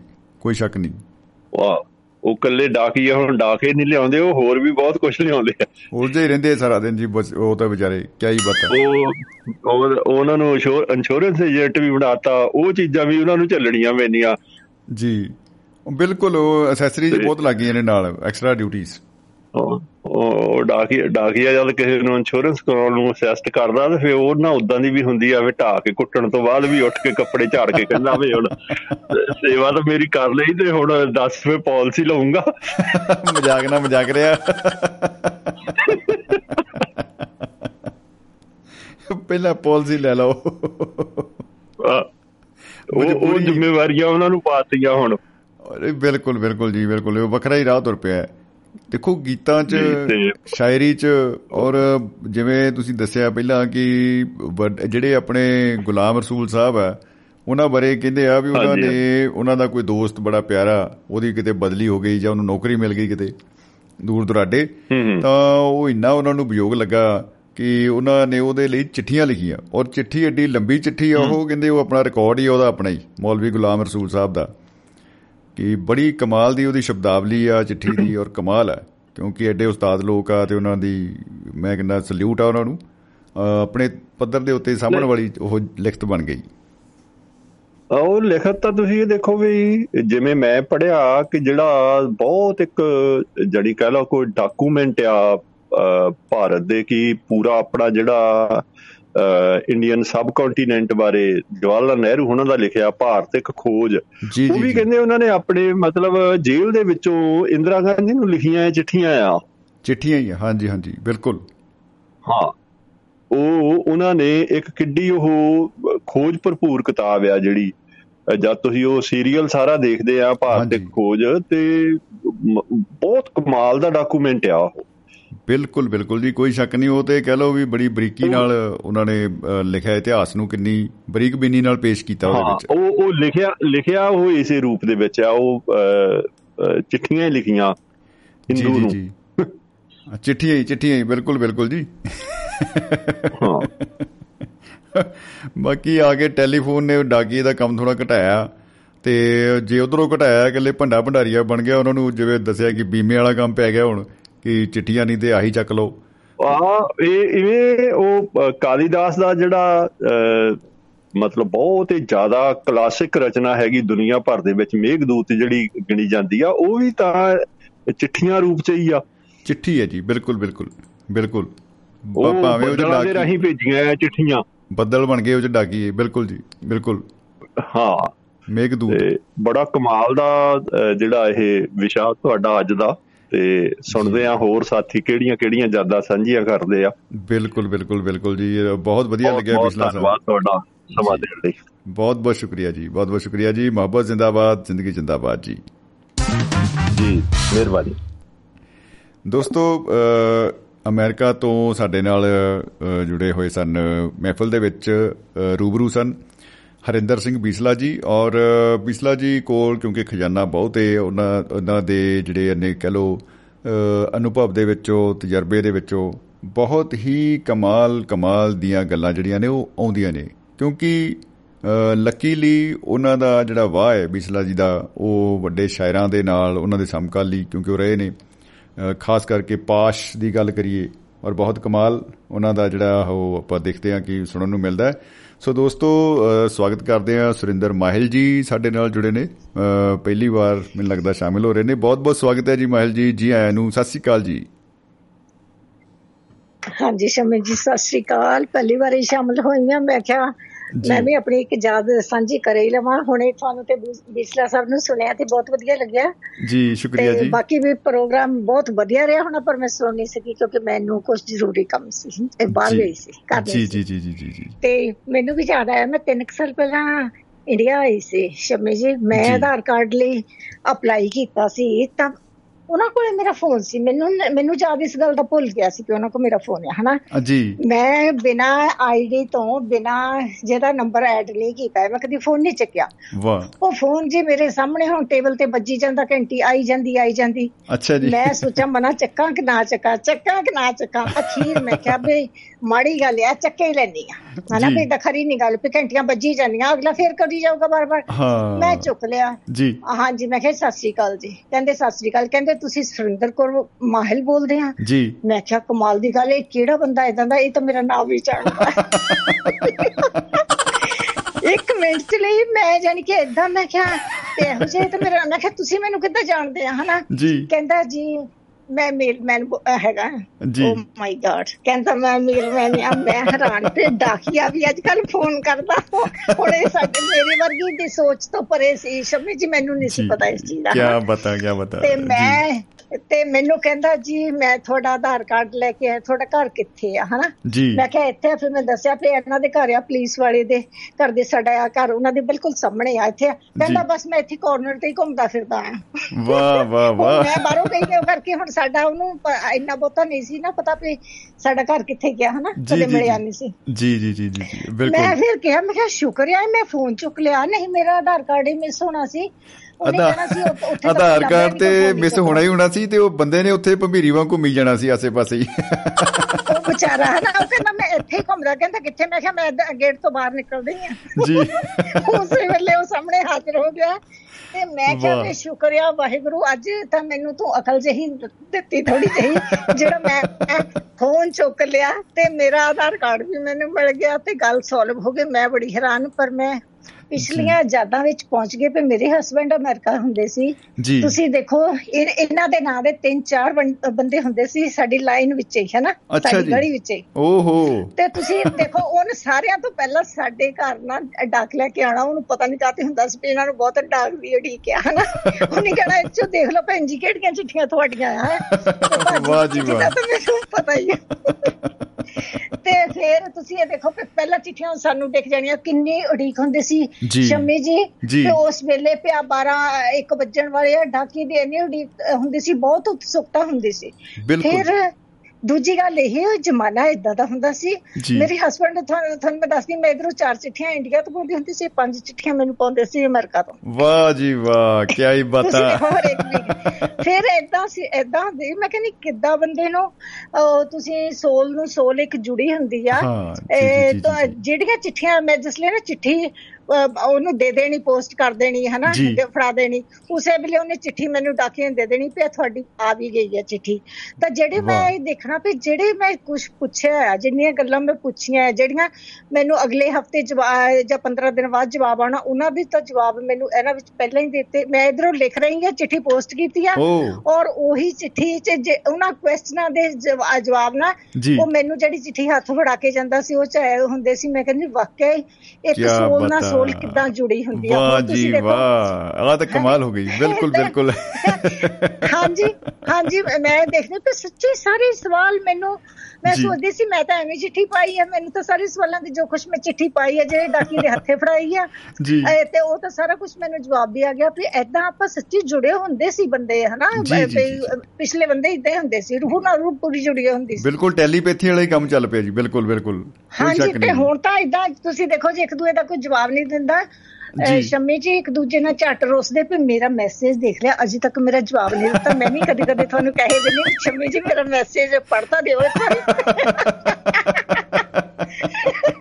ਫਿਰ ਤੁਸੀਂ ਪੜ੍ਹਦੇ ਨੇ ਪਰ ਉਦੋਂ ਦੇਖੋ ਕਿੰਨਾ ਪੇਸ਼ੈਂਸ ਹੁੰਦਾ ਸੀ ਉਸ ਸਾਡੇ ਜ਼ਮਾਨੇ ਵਿੱਚ ਬਹੁਤ ਜ਼ਿਆਦਾ ਅਸੀਂ ਚਿੱਠੀ ਦੀ ਉਡੀਕ ਕਰੀਦੀ ਹੁੰਦੀ ਸੀ। ਫਿਰ ਕੋਈ ਰੋਸਾ ਨਹੀਂ ਸੀ ਫਿਰ ਜੇ ਕੋਈ ਸਾਡੇ ਆਪਣੇ ਪਿਆਰਿਆਂ ਦੇ ਕੋਲੋਂ ਬਾਹਰੋਂ ਕੋਈ ਆਉਂਦਾ ਸੀ ਅਸੀਂ ਉਹਦੇ ਉਹਦੇ ਉਹਨੂੰ ਉਹਦੇ ਮੂੰਹੋਂ ਗੱਲਾਂ ਜਦ ਆਪਣੇ ਘਰ ਵਾਲੇ ਦੀਆਂ ਸੁਣੀਦੀਆਂ ਸੀ ਜਾਂ ਆਪਣੇ ਭੈਣ ਭਾਈ ਦੀਆਂ ਸਾਨੂੰ ਇਦਾਂ ਸ਼ਾਂਤੀ ਮਿਲਦੀ ਸੀ ਬਹੁਤ ਪੇ ਸਾਨੂੰ ਇਦਾਂ ਲੱਗਦਾ ਸੀ ਉਹੀ ਸਾਡੇ ਬਿਲਕੁਲ ਬਿਲਕੁਲ ਬਿਲਕੁਲ। ਰੂਬਰੂ ਮਤਲਬ ਗੱਲ ਹੋ ਰਹੀ ਹੈ ਇਦਾਂ ਲੱਗਦਾ ਸੀ। ਬਿਲਕੁਲ ਬਿਲਕੁਲ ਜੀ ਹਾਂਜੀ ਤੇ ਹੁਣ ਉਹ ਮੇਰੇ ਖਿਆਲ ਲੋਕਾਂ 'ਚ ਚਾਈ ਖਤਮ ਹੋ ਗਿਆ ਵੀਡੀਓ ਕਾਲ ਹੋ ਜਾਂਦੀ ਹੈ। ਸਭ ਕੁਝ ਹੋ ਅੱਛਾ ਵੀਡੀਓ ਕਾਲ ਵੀ ਇਹੋ ਜੀ ਹੁੰਦੀ ਹੈ ਕਿ ਉਹ 'ਚ ਖਰਚਾ ਕੋਈ ਨਹੀਂ ਹੈ। ਉਹਨਾਂ ਨੂੰ ਦੇਖਣ ਦਾ ਨਹੀਂ ਫੇ ਕੌਣ ਆਇਆ ਕੌਣ ਨਹੀਂ। ਜੀ ਜੀ ਜੀ। ਨਹੀਂ ਬਿਲਕੁਲ ਬਦਲ ਗਿਆ ਜੀ। ਬਿਲਕੁਲ। ਜੇ 4 ਡਾਲਰ 1 ਮਿੰਟ ਦੇ ਲੱਗਦੇ ਸੀ। ਤੁਸੀਂ ਦੇਖੋ ਤਾਂ ਆਪੇ ਜੇ ਮੈਂ 10 ਮਿੰਟ ਗੱਲ ਕਰ ਲਈ ਤਾਂ ਮੇਰੇ 40 ਡਾਲਰ ਲੱਗੇ ਪਲੱਸ ਟੈਕਸ ਤਾਂ ਕਿੰਨਾ ਖਰਚਾ ਹੋ ਗਿਆ ਤਾਂ ਮੁਸ਼ਕਲ ਹੁੰਦਾ ਸੀ। ਫਿਰ ਉਹ ਗੱਲ ਅਸੀਂ ਟੂ ਦੀ ਪੁਆਇੰਟ ਕਰੀਦੀ ਸੀ ਜਿਹੜੀ ਬਹੁਤ ਜ਼ਰੂਰੀ ਸੀ। ਹੁਣ ਤਾਂ ਇਹ ਇੱਕ ਦਿਨ ਇਹ ਪੁੱਛਦੇ ਅੱਛਾ ਤੂੰ ਆਹ ਸੂਟ ਕਿੱਥੋਂ ਲਿਆ ਸੀ ਕਿੱਥੋਂ ਲਿਆ ਸੀ? ਜਦ ਦਾਲ ਸਬਜ਼ੀ ਅੱਜ ਕਿੱਦਾਂ ਬਣਾਉਣੀ ਆ ਕਿੱਦਾਂ ਬਣਾਉਣੀ ਇਹ ਫਾਲਤੂ ਖਰਚੇ। ਕੈਮਰਾ ਪਤੀਲੇ ਵਾਲੀ ਕਰਦੇ ਹੋ ਟਾਈਮ ਵੇਸਟ ਕਰ ਰਹੇ ਲੋਕ ਹੈ? ਸਾਰਾ ਕੁਝ ਦੇਖੋ ਟਾਈਮ ਵੀ ਕਿੰਨਾ ਵੇਸਟ ਕਰ ਰਹੇ ਸਾਰੇ ਲੋਕ। ਫਿਰ ਤੁਸੀਂ ਦੇਖੋ ਆਪਣੇ ਆਪਣਿਆਂ ਲਈ ਟਾਈਮ ਹੈ ਨਹੀਂ। ਬਾਹਰ ਦੂਰ ਦਰਾਡੇ ਲੋਕਾਂ ਲਈ ਟਾਈਮ ਹੈਗਾ। ਆਪਣੇ ਨਾਲ ਦੇ ਕਮਰੇ 'ਚ ਬੈਠੇ ਤੇ ਲਈ ਓਨਲੀ ਟਾਈਮ ਹੈ ਨਹੀਂ। ਪੇ ਤੁਸੀਂ ਟਾਈਮ ਕੱਢਣਾ ਅੱਜ ਮੈਂ ਪਹਿਲੀ ਵਾਰੀ ਗੱਲਾਂ ਜ਼ਿਆਦਾ ਕਰ ਗਈਆਂ ਸੌਰੀ ਨਹੀਂ ਬਹੁਤ ਵਧੀਆ ਲੱਗ ਰਿਹਾ ਜੀ ਕਿਉਂਕਿ ਜੇ ਨਾਲ ਦੇ ਕਮਰੇ 'ਚ ਵੀ ਬੰਦਾ ਬੈਠਾ ਨਾ ਉਹਨੂੰ ਵੀ WhatsApp ਤੇ ਕਿਸ ਨੇ ਆ ਭੇਜਣਾ ਪੈਂਦਾ ਹੈ ਕਿ ਭਾਈ ਕਿਉਂਕਿ ਉਹ ਵੀ ਉਹ 'ਚ ਬਿਜ਼ੀ ਆ। ਹਾਂਜੀ ਹਾਂਜੀ ਉਹ ਵੀ ਉਹਦੇ ਵਿੱਚ ਉਹ ਉਹ ਵੀ ਉਹਦੇ ਵਿੱਚ ਵਿੱਚ ਇਹ ਹੁੰਦਾ ਆ ਤੁਹਾਨੂੰ ਮੈਂ ਦੱਸਦੀ ਆ ਹੁਣ ਅੱਜ ਕੱਲ ਹੋਣ ਲੱਗਾ ਹੁਣ ਇਦਾਂ ਨਹੀਂ ਹੈ। ਤੁਸੀਂ ਦੇਖੋ ਆਪਾਂ ਕਿੰਨੇ ਵੱਡੇ ਹੋ ਗਏ ਆ। ਤੇ ਹੁਣ ਆਪਣੇ ਨਾਲ ਵੀ ਤਾਂ ਇਦਾਂ ਹੀ ਹੋ ਗਿਆ ਫੇ ਕਈ ਵਾਰ ਹੁਣ ਸਮਝੋ ਮੈਂ ਉੱਪਰ ਆ ਗਈ ਆ ਹਨਾ? ਮੈਂ ਆਪਣੀ ਦਾਲ ਸਬਜ਼ੀ ਰੋਟੀ ਪਾਣੀ ਬਣਾ ਕੇ ਆ ਗਈ ਆ ਕੰਮ ਕਰਕੇ ਆ ਗਈ ਆ ਹੁਣ ਜੇ ਮੈਨੂੰ ਮੇਰੇ ਹਸਬੰਡ ਥੱਲੇ ਖਬਰਾਂ ਦੇਖਦੇ ਆ ਉਹਨਾਂ ਦਾ ਆਪਣਾ ਪੇਸ਼ਾ ਆ ਖਬਰਾਂ ਦੇਖਣ ਦਾ ਮੇਰਾ ਉਹ ਪੇਸ਼ਾ ਨਹੀਂ ਖਬਰਾਂ ਦੇਖੋ ਮੈਂ ਤੁਹਾਡੇ ਨਾਲ ਗੱਲ ਕਰ ਰਹੀ ਹਾਂ। ਹੈ? ਤੇ ਹੁਣ ਜੇ ਉਹਨਾਂ ਨੂੰ ਕੋਈ ਗੱਲ ਹੋਗੀ ਜ਼ਿਆਦਾ ਜ਼ਰੂਰੀ ਦੱਸਣੀ ਤਾਂ ਉਹਨੇ ਮੈਨੂੰ ਮੈਸੇਜ ਕਰ ਦੇਣਾ ਜਾਂ ਕਾਲ ਕਰਨੀ ਜਾਂ ਹਾਈ ਹੱਕ ਵਰ ਵੀ ਇਸ ਰਿੰਦਰ ਇੱਧਰ ਆ ਜਰਾ ਹੈ? ਬਸ ਗੱਲ ਖਤਮ ਇਦਾਂ ਹੀ ਹੋਣੀ ਹੈ ਤੇ ਹੁਣ ਕਿਉਂਕਿ ਮੈਂ ਹਾਂਜੀ ਹਾਂਜੀ। ਤੁਸੀਂ ਦੇਖੋ ਉਹਨਾਂ ਦੇ ਆਪਣੇ ਕੰਮ ਆ ਮੈਂ ਲਾਂਡਰੀ ਕਰਨੀ ਆ ਕੱਪੜੇ ਫੋਲਡ ਕਰਨੇ ਆ ਦੋ ਤਿੰਨ ਲਾਂਡਰੀਆਂ ਕਰਨੀਆਂ ਮੇਰੇ ਆਪਣੇ ਕੰਮ ਆ ਮੈਂ ਉੱਪਰ ਕਰ ਰਹੀ ਹਾਂ ਹਨਾ? ਜੀ ਜੀ ਜੀ। ਤਾਂ ਇਦਾਂ ਹੋ ਜਾਂਦਾ ਘਰ ਵਿੱਚ ਵੀ ਇੱਕ ਦੂਜੇ ਨੂੰ ਕਈ ਵਾਰ ਮੈਸੇਜ ਕਰਨਾ ਪੈਂਦਾ। ਬਹੁਤ ਲਾਈਫ ਬਦਲ ਗਈ ਆ ਬਹੁਤ ਫਾਸਟ ਹੋ ਗਈ ਆ। ਪਰ ਜੁੜੇ ਰਹਿਣਾ ਚਾਹੀਦਾ ਮੇਰੇ ਖਿਆਲ ਕੁਝ ਟਾਈਮ ਕੱਢ ਕੇ ਸਾਨੂੰ ਕਰਨਾ ਚਾਹੀਦਾ ਜਦ ਅੱਜ ਮੇਰਾ ਵੀ ਹੁਣ ਗੱਲ ਕਰਨ ਨੂੰ ਜੀ ਕੀਤਾ ਮੈਂ ਕਿਹਾ ਵੀ ਮੈਂ ਵੀ ਆਪਣੇ ਦੱਸ ਦੇ ਮਾਂ ਮੇਰਾ ਆਧਾਰ ਕਾਰਡ ਤੁਰਿਆ ਫਿਰਨਾ ਸੀ। ਮੈਂ ਫੋਨ ਚੱਕ ਲਿਆ। ਸਾਨੂੰ ਕਦੇ ਕਿਤੇ ਸ਼ਮੀ ਜੀ ਐਦਾਂ ਆਪਾਂ ਕਈ ਵਾਰ ਸੋਚਦੇ ਆ ਨੈਗਲੈਕਟ ਕਰਦੇ ਆ ਜਾਂ ਇਗਨੋਰ ਕਰਦੇ ਫੋਨ ਨੂੰ ਤੇ ਨਾ ਚੁੱਕੋ ਕਿਸ ਤਰ੍ਹਾਂ। ਕਈ ਵਾਰ ਤੁਹਾਨੂੰ ਇਹ ਨਹੀਂ ਪਤਾ ਕਿ ਤੁਹਾਡਾ ਆਪਣਾ ਬੱਚਾ ਬੇਟੀ ਬੇਟਾ ਹਸਬੰਡ ਕੋਈ ਕਿਸੇ ਪ੍ਰੋਬਲਮ 'ਚ ਹੋਵੇ ਉਹਨਾਂ ਦਾ ਆਪਣਾ ਫੋਨ ਨਾ ਕੰਮ ਕਰੇ। ਉਹ ਕਿਸੇ ਹੋਰ ਦੇ ਫੋਨ ਤੋਂ ਤੁਹਾਨੂੰ ਫੋਨ ਕਰ ਰਹੇ ਹੋਣ। ਤੁਹਾਨੂੰ ਫੋਨ ਚੱਕ ਲੈਣਾ ਚਾਹੀਦਾ ਜੇ ਤੁਹਾਨੂੰ ਲੱਗਦਾ ਵੀ ਐਵੇਂ ਆ ਤੁਸੀਂ ਉਹਨੂੰ ਚਲੋ ਖਤਮ ਕਰ ਦੋ ਗੱਲ ਨਾ ਕਰੋ ਹਾਂ ਪਰ ਚੁੱਕ ਲੈਣਾ ਚਾਹੀਦਾ ਦੇਖ ਲਓ ਕੋਈ ਥੋੜਾ ਆਪਣਾ ਹੀ ਨਾ ਹੋਵੇ ਕਿ ਬਿਲਕੁਲ ਇਹ ਮਸਟ ਹੈ ਕਿ ਉਹ ਰਿਪਲਾਈ ਜ਼ਰੂਰ ਹੋਵੇ ਆਨਸਰ ਹੋਣਾ ਚਾਹੀਦਾ ਫੋਨ ਕਿਉਂਕਿ ਇਹ ਵਾਕਈ ਜਿਵੇਂ ਤੁਸੀਂ ਦੱਸਿਆ ਵੀ ਕੋਈ ਇਸ ਤਰ੍ਹਾਂ ਵੀ ਮੈਸੇਜ ਆ ਸਕਦਾ ਹੈ ਕਿ ਉਧਰੋਂ ਅਵੇਲੇਬਿਲਟੀ ਨਹੀਂ ਹੈ ਕੋਈ ਆਪਣਾ ਬੰਦਾ ਹੀ ਕਰ ਰਿਹਾ ਹੋਵੇ। ਤੇ ਹਾਂਜੀ ਹਾਂਜੀ ਹਾਂਜੀ ਉਹ ਕਮਿਊਨੀਕੇਸ਼ਨ ਹੋਣਾ ਚਾਹੀਦਾ ਤਾਂ ਫਿਰ ਇਦਾਂ ਹੈ ਇਦਾਂ ਦੀ ਐਮਰਜੈਂਸੀ ਵਿੱਚ ਤਾਂ ਆਪਾਂ ਨੂੰ ਕਿਸ ਤੋਂ ਫੋਨ ਲੈ ਕੇ ਵੀ ਤਾਂ ਕਰਨਾ ਪੈਂਦਾ ਨਾ ਗੱਲ ਕਰਨੀ ਪੈਂਦੀ ਆ ਜੀ ਜੀ ਜੀ ਚਲੋ ਉਹ ਹੋ ਜਵੇ ਮੈਸੇਜ ਬਿਲਕੁਲ ਮੈਂ ਤੁਹਾਨੂੰ ਮੈਂ ਦੱਸਦੀ ਹਾਂਜੀ 4 ਸਾਲ ਪਹਿਲਾਂ ਮੇਰੇ ਨਾਲ ਆਪਣੇ ਨਾਲ ਇਦਾਂ ਹੋਈ ਆ। ਮੈਂ ਮਤਲਬ ਇੰਡੀਆ ਗਈ ਤਾਂ ਮੇਰੀ ਫਲਾਈਟ ਨਾ ਜਿਹੜੀ ਫਲਾਈਟ ਮੇਰੀ ਜਾਣੀ ਸੀਗੀ 9 ਵਜੇ ਜਾਨੀ ਕਿ ਦਿੱਲੀ ਤੋਂ ਦੂਜੇ ਨੂੰ ਅੰਮ੍ਰਿਤਸਰ ਨੂੰ। ਉਹ ਸ਼ਮੀ ਜੀ ਉਹ ਮੇਰੀ 7 ਵਜੇ ਚੱਲਣ ਲੱਗੀ। ਮੈਨੂੰ ਕਹਿੰਦੇ ਪਹਿਲੀ ਫਲਾਈਟ ਹੈ ਵੇਲੀ ਆਈ ਚ ਤੁਹਾਨੂੰ ਭੇਜ ਦੇਣਾ। ਅੱਛਾ। ਐਦਾਂ ਵੀ ਹੁੰਦਾ ਤੁਸੀਂ ਦੇਖੋ ਹਨਾ?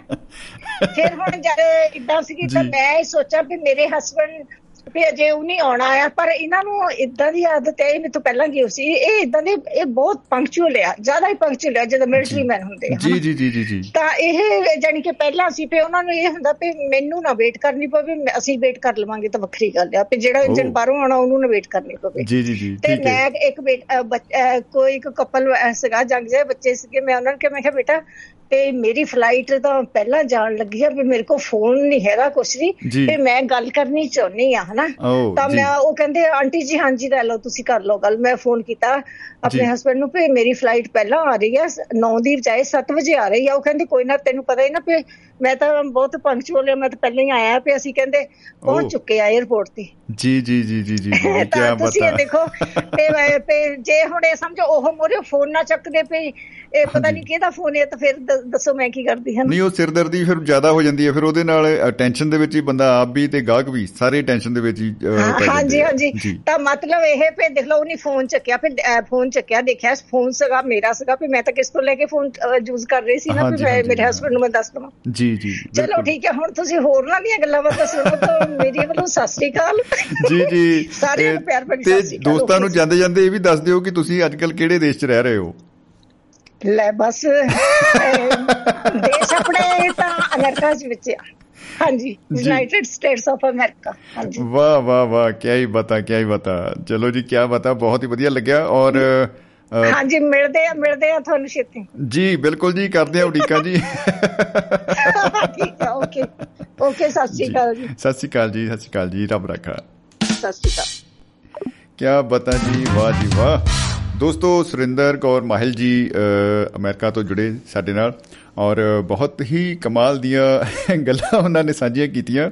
ਭਾਈ ਫੋਨ ਚੱਕ ਲੈਣਾ ਚਾਹੀਦਾ ਫੋਨ ਕਈ ਵਾਰੀ ਇਹ ਵੀ ਹੁੰਦਾ ਹੈ ਕਿ ਆਪਾਂ ਸਾਇਲੈਂਟ ਮੋਡ ਤੇ ਲਾ ਕੇ ਬੈਠੇ ਹੁੰਨੇ ਆ ਕਿ ਨਹੀਂ ਪਤਾ ਲੱਗਦਾ ਔਰ ਜਿਹੜਾ ਬੰਦਾ ਕਰ ਰਿਹਾ ਫੋਨ, ਉਹਦੇ ਲਈ ਪਰ ਮੁਸੀਬਤ ਹੈ ਭਾਈ ਉਹ ਕਹਿੰਦਾ ਭਾਈ ਪਤਾ ਨਹੀਂ ਯਾਰ ਫੋਨ ਚੱਕ ਕਾਤੇ ਨਹੀਂ ਰਿਹਾ ਬੰਦਾ।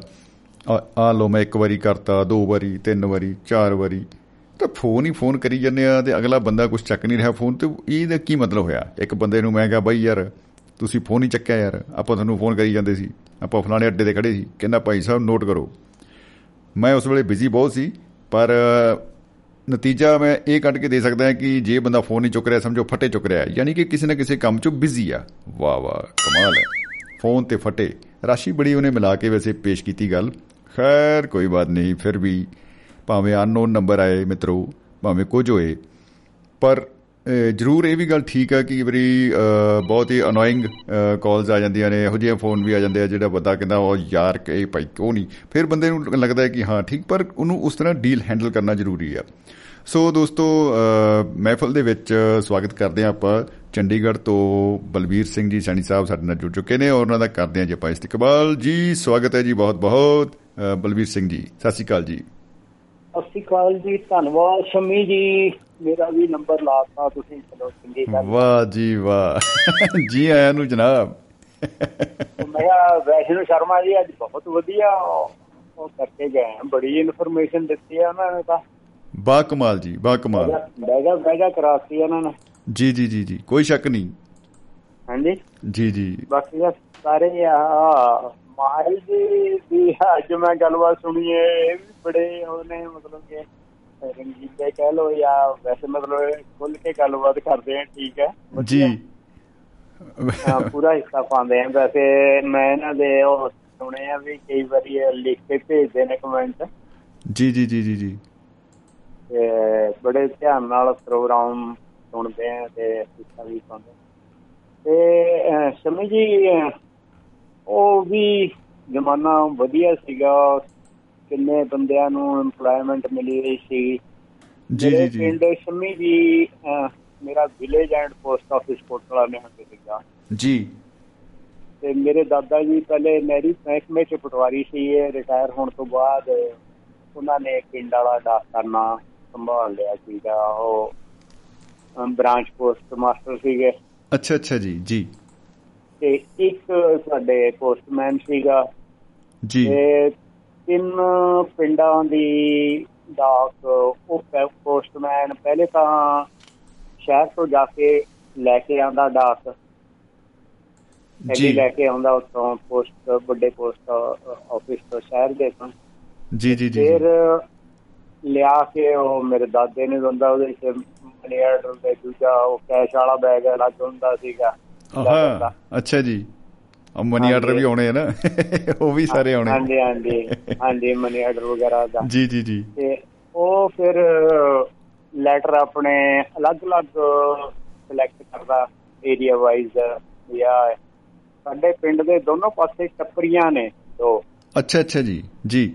ਤੇ ਇੱਕ ਦਾ ਨਾਂ ਸੀਗਾ ਮਤਲਬ ਕਿ ਚੜਦੇ ਵੱਲ ਸੀਗੇ। ਉਹਨੂੰ ਉੱਪਰਲੀ ਟੱਪਰੀਆਂ ਵੀ ਕਹਿ ਦਿੰਦੇ ਸੀਗੇ। ਕਦੀ ਪ੍ਰੇਮੇ ਦੀ ਟੱਪਰੀਆਂ ਵੀ ਕਹਿ ਦਿੰਦੇ ਸੀਗੇ। ਜੀ ਜੀ ਜੀ। ਭੁੱਖੀ ਭੁੱਖੀ ਟੱਪਰੀਆਂ ਵੀ ਕਹਿ ਦਿੰਦੇ ਸੀਗੇ। ਅੱਛਾ ਜੀ ਆਹ। ਦੂਜੇ ਪਾਸੇ ਜਿਹੜੀਆਂ ਟੱਪਰੀਆਂ ਸੀਗਾ ਉਹਦਾ ਨਾਂ ਸੀ ਸੁਖਰਾਮਪੁਰ ਟੱਪਰੀਆਂ ਕਦੀ ਬਾਂਸਾ ਵਾਲੀਆਂ ਟੱਪਰੀਆਂ ਵੀ ਕਹਿ ਦਿੰਦੇ ਸੀ। ਜੀ ਜੀ ਜੀ। ਤੇ ਉਹ ਉਸ ਤੋਂ ਇਲਾਵਾ ਫਿਰ ਅੱਗੇ ਸਾਡੇ ਬਿਜਲੀ ਵਾਲਿਆਂ ਦਾ ਸਾਰਾ ਦਫ਼ਤਰ ਵਗੈਰਾ ਆ ਗਿਆ circle office 132 kV substation. ਉਹਨਾਂ ਦੀ ਵੀ ਕਾਫੀ ਡਾਕ ਹੁੰਦੀ ਸੀਗੀ ਕਲੋਨੀ ਵੀ ਬਣ ਗਈ ਇੱਥੇ ਬਿਜਲੀ ਦੀ। ਜੀ ਜੀ ਜੀ। ਉਹ ਬੰਦਾ ਪੈਦਲ ਸ਼ਮੀ ਜੀ ਸਾਰਾ ਕੰਮ ਉਹਨੇ ਕਰਨਾ ਸ਼ਹਿਰ ਤੋਂ ਡਾਕ ਲੈ ਕੇ ਆਣੀ। ਅੱਛਾ ਜੀ। ਫਿਰ ਉਹ ਸ਼ਾਰਟ ਕਰਕੇ ਤਿੰਨਾਂ ਪਿੰਡਾਂ ਦੀ ਡਾਕ ਵੰਡਣੀ ਇਕੱਲੇ ਹੀ ਵੰਡਦਾ ਸੀ। ਜੀ। ਸ਼ਾਮ ਤੱਕ ਮਤਲਬ ਪੂਰੀ ਦਿਹਾੜੀ ਲੱਗ ਜਾਂਦੀ ਸੀ ਪੈਸੇ ਬਹੁਤ ਘੱਟ ਮਿਲਦੇ ਸੀ। ਓਹੋ ਬਿਲਕੁਲ ਉਹ ਜ਼ਿਆਦਾ ਨਹੀਂ ਸੀ ਹੁੰਦੇ ਬਿਲਕੁਲ। ਹਾਂਜੀ ਹਾਂਜੀ ਉਹ ਪਤਾ ਨਹੀਂ 60 ਰੁਪਏ ਸੀ ਜਾਂ ਕੀ ਸੀਗਾ ਇੰਨਾ ਕੁ ਸੀਗਾ ਹਾਂਜੀ। ਜੀ ਜੀ। ਮਿਹਨਤ ਉਹਦੀ ਇੰਨੀ ਜ਼ਿਆਦਾ ਫਿਰ ਉਹ ਥੱਕ ਜਾਂਦਾ ਸੀਗਾ ਲਾਲ ਚੰਦ ਉਹਦਾ ਨਾਂ ਸੀਗਾ ਕਿਉਂਕਿ ਉਹ ਬੈਠੇ ਬੈਠੇ ਮੈਂ ਦੇਖਿਆ ਵੀ ਗਰਮੀ ਦੇ ਦਿਨ ਸੀ ਪੱਕੇ ਪੁੱਕੇ ਤਾਂ ਹੁੰਦੇ ਨਹੀਂ ਸੀ ਆ ਹੱਥ ਵਾਲਾ ਪੱਖਾ ਹੀ ਜਿਹੜਾ ਸੀਗਾ ਖਜੂਰ ਦੇ ਬਣਾਇਆ ਹੋਇਆ। ਜੀ। ਉਹ ਪੱਕੀ ਦੀ ਝੱਲ ਮਾਰਦੇ ਮਾਰਦੇ ਉਹਨੂੰ ਵਿਚਾਰੇ ਨੀਂਦ ਆ ਜਾਣੀ ਪੈਰਾਂ ਭਾਰ ਬੈਠੇ ਨੂੰ ਹੀ। ਓਹੋ। ਉਹਦੀ ਲਾਲ ਡਿੱਗ ਜਾਂਦੀ ਸੀਗੀ। ਓਹੋ। ਤਾਂ ਹੀ ਨਾਂ ਉਹਦਾ ਲਾਲ ਲਾਲ ਚੰਦ ਰੱਖਿਆ ਹੋਇਆ ਸੀ ਲਾਲਾ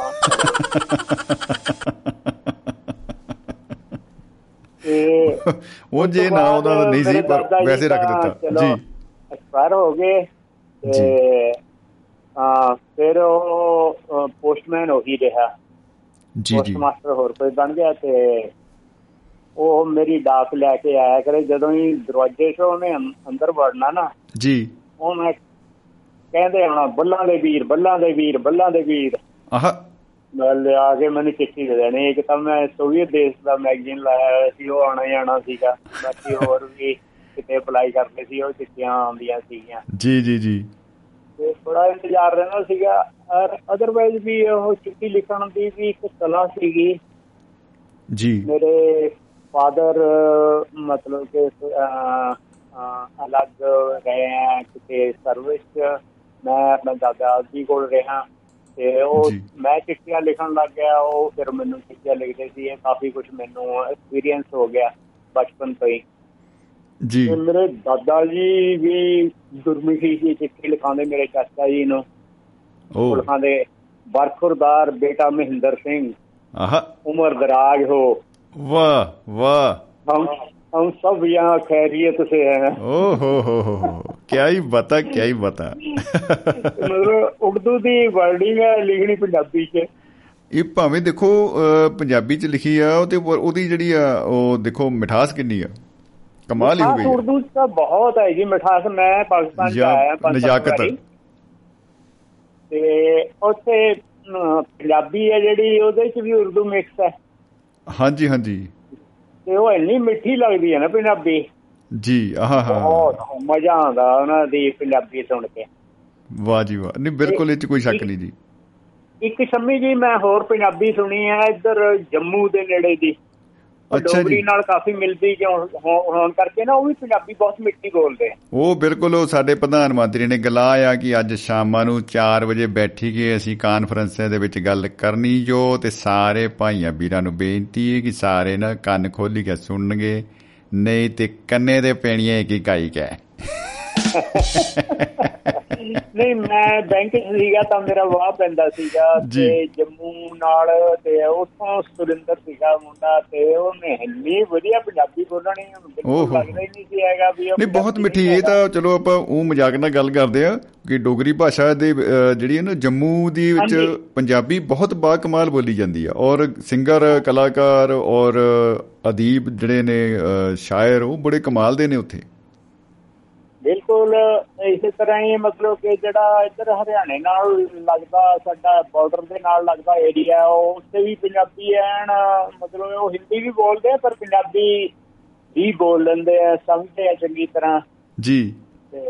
ਬੜਾ ਅੱਛਾ ਲੱਗਦਾ ਸੀਗਾ। ਉਧਰ ਤੇ ਫਿਰ ਉਹ ਦੂਜੀ ਆ ਜਾਂਦੀ ਨੇ ਬਾਂਗਰ ਇਹ ਸ਼ੌਕਰੇ ਮੇਰੇ ਗੇਲ ਗਲ ਤੁਰਿਆ ਨਹੀਂ ਤੇ ਉਹ ਥੋੜਾ ਜਿਹਾ ਇੰਟੀਰੀਅਰ ਸੀ ਜਾ ਕੇ ਹੁੰਦਾ ਮਤਲਬ ਇੱਧਰ ਆਪਣੇ ਪੰਜਾਬ ਦੇ ਬਾਰਡਰ ਨਾਲ ਨਹੀਂ ਇਦਾਂ ਦਾ ਹੈ ਰਾਜਪੁਰੇ ਦੇ ਕੋਲ ਹਾਂਜੀ ਹਾਂਜੀ। ਬਾਕੀ ਇੱਧਰ ਤੁਹਾਡੇ ਜਿਹੜਾ ਦੇ ਨਾਲ ਮਰਿੰਡੇ ਵਾਲੇ ਵਿੱਚ ਵੀ ਗੈਲ ਗੈਲ ਆਉਣਾ ਪੈਂਦਾ ਫਿਰ। ਜੀ। ਵਧੀਆ ਸ਼ਮੀ ਜੀ ਤੁਸੀਂ ਪ੍ਰੋਗਰਾਮ ਪੇਸ਼ ਕਰ ਰਹੇ ਆ ਅੱਜ ਵਧੀਆ ਰੌਣਕ ਲੱਗੀ ਹੈ। ਕੀ ਬਤਾ ਜੀ ਧੰਨਵਾਦ ਜੀ ਧੰਨਵਾਦ। ਆ ਮੇਰਾ ਖਿਆਲ ਤਾਂ ਹੁਣ ਕਾਫੀ ਉਹ ਹੋ ਗਏ ਨੇ ਆ ਚੁੱਕੇ ਨੇ। ਤੇ ਫਿਰ ਵੀ ਮੈਂ ਛੱਡਦਾ ਮਾਈਕ ਤੇ ਹੋਰ ਕੋਈ ਪਾਣਾ ਚਾਹੁੰਦੇ ਆ ਤਾਂ। ਸ਼ੁਕਰ ਹੈ ਤੁਸੀਂ ਮਾਈਕ ਕਹਿਤਾ ਜਦੋਂ ਮੈਂ ਤਾਂ ਤੁਸੀਂ ਕਿਹਾ ਮੈਂ ਛੱਡਦਾ ਹੁਣ। ਮੈਂ ਕਿਹਾ ਮੈਂ ਕੰਨਾਂ ਤੇ ਹੱਥ ਧਰ ਲਈ ਮੈਂ ਕਿਹਾ ਦੇਖਿਓ ਕਿਤੇ। ਵੀ ਹੋਰ ਕੋਈ ਨਾ ਛੱਡ ਦਿਓ ਬੰਬ ਨਾ ਛੱਡ ਦਿਓ ਠੀਕ ਹੈ ਸ਼ਰਮੀਰ ਥੈਂਕ ਯੂ ਵੈਰੀ ਮੱਚ ਜੀ ਬਹੁਤ ਬਹੁਤ ਸ਼ੁਕਰੀਆ ਜੀ ਔਰ ਨਿੱਗੀਆਂ ਯਾਦਾਂ ਨੇ ਸਾਂਝੇ ਕਰਨ ਵਾਸਤੇ। ਬਿਲਕੁਲ ਜੀ ਬਿਲਕੁਲ ਜ਼ਿੰਦਗੀ ਜਿੰਦਾਬਾਦ ਮੁਹੱਬਤ ਜਿੰਦਾਬਾਦ।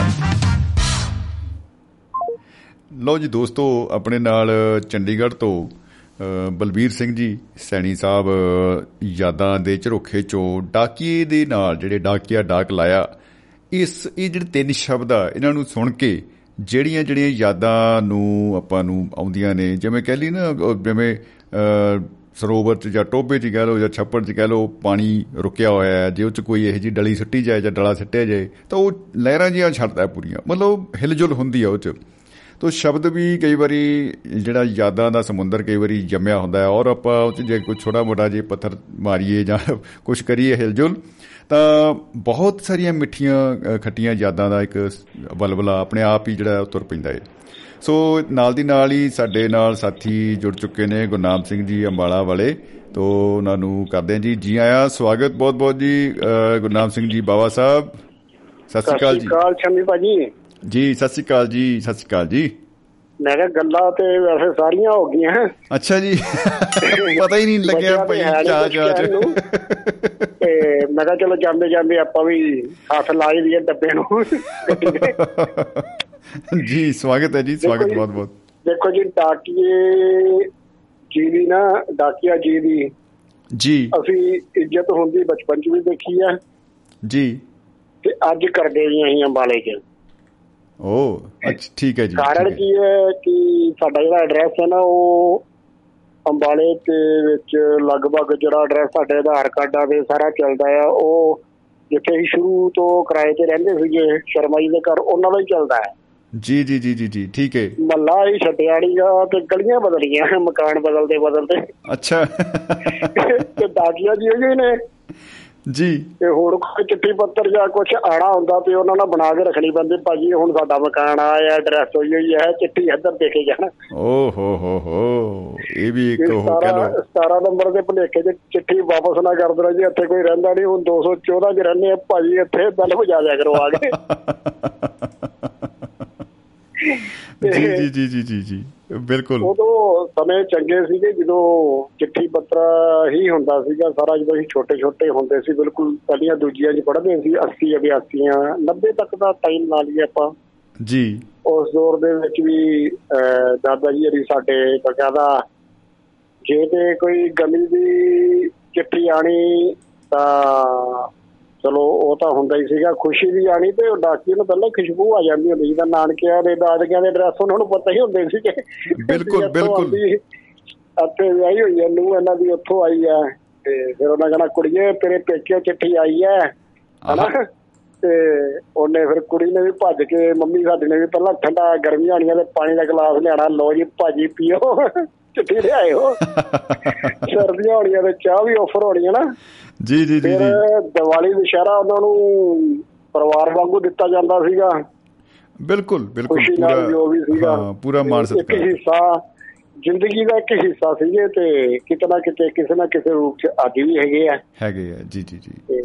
ਪਰਮਾਤਮਾ ਇਹਨਾਂ ਨੂੰ ਲੰਬੀਆਂ ਉਮਰਾਂ ਬਖਸ਼ੇ ਜਿਹੜੇ ਇੱਕ ਦੂਜੇ ਦਾ ਸੁਨੇਹਾ ਇਧਰ ਉਧਰ ਗਰਮੀ ਸਰਦੀ ਚ ਪਹੁੰਚਾਉਂਦੇ ਆ। ਬਾਕੀ ਦਿਲ ਤੋਂ ਦਿਲ ਤੱਕ ਦੀ ਜਿਹੜੀਆਂ ਨੇ ਗੱਲਾਂ ਤੰਦਾਂ ਜੋੜ ਕੇ ਰੱਖਦੇ ਆ ਬਿਲਕੁਲ।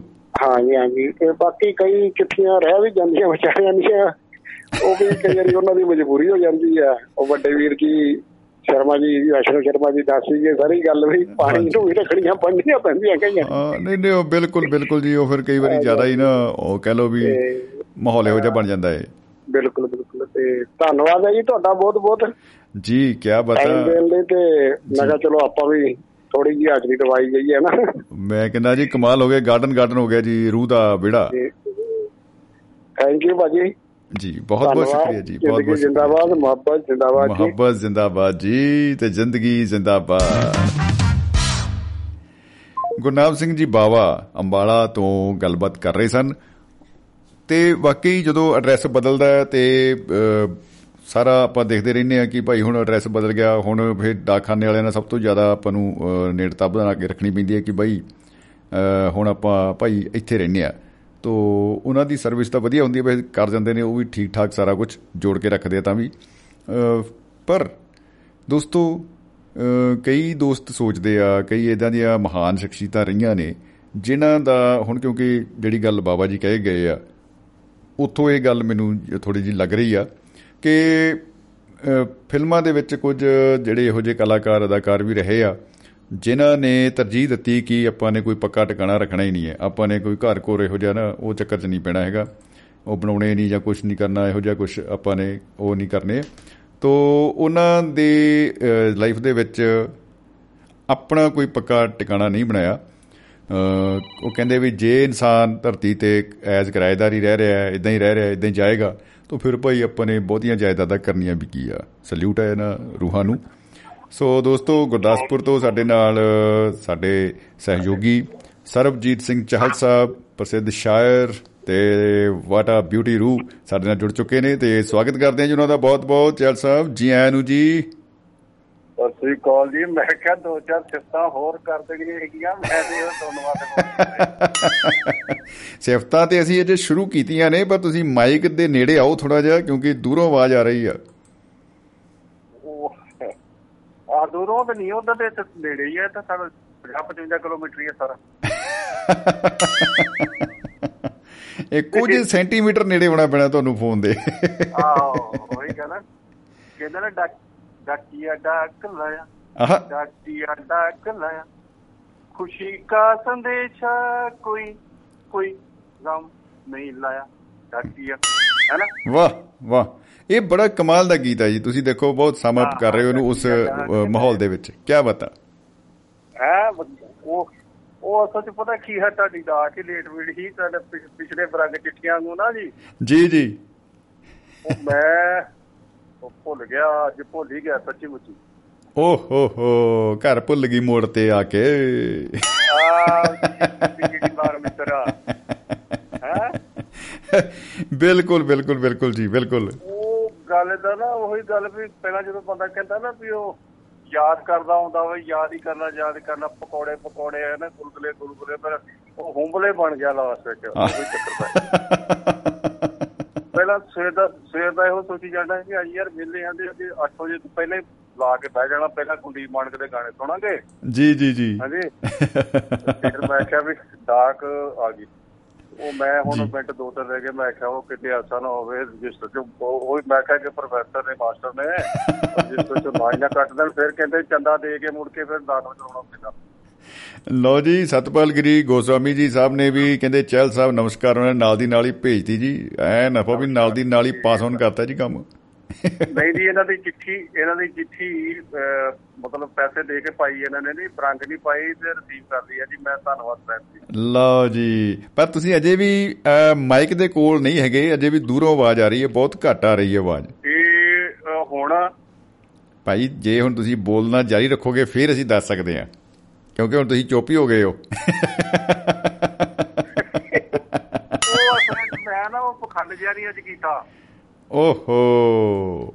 ਉਹ ਟੂਟੀਆਂ ਟਾਟੀਆਂ ਜੇ ਲਾਉਣ ਵਾਲੇ ਹੁੰਦੇ ਨੇ ਕੰਨਾਂ ਨੂੰ ਵੀ ਲਾ ਲੈਂਦੇ ਤੇ ਅੱਖਾਂ ਨੂੰ ਵੀ ਲਾ ਲੈਂਦੇ ਤੇ ਮੂੰਹ ਨੂੰ ਵੀ ਲਾ ਲੈਂਦੇ ਬੁੱਲਾਂ ਚੜਾ ਲੈਂਦੇ ਨਾ ਜਿਹੜੀ ਟੂਟੀ ਜੀ। ਜੀ ਜੀ ਜੀ ਜੀ ਉਹਦਾ ਪਹੁੰਚੀ ਮਾੜੀ ਮੋਟੀ ਕਿ ਨਹੀਂ?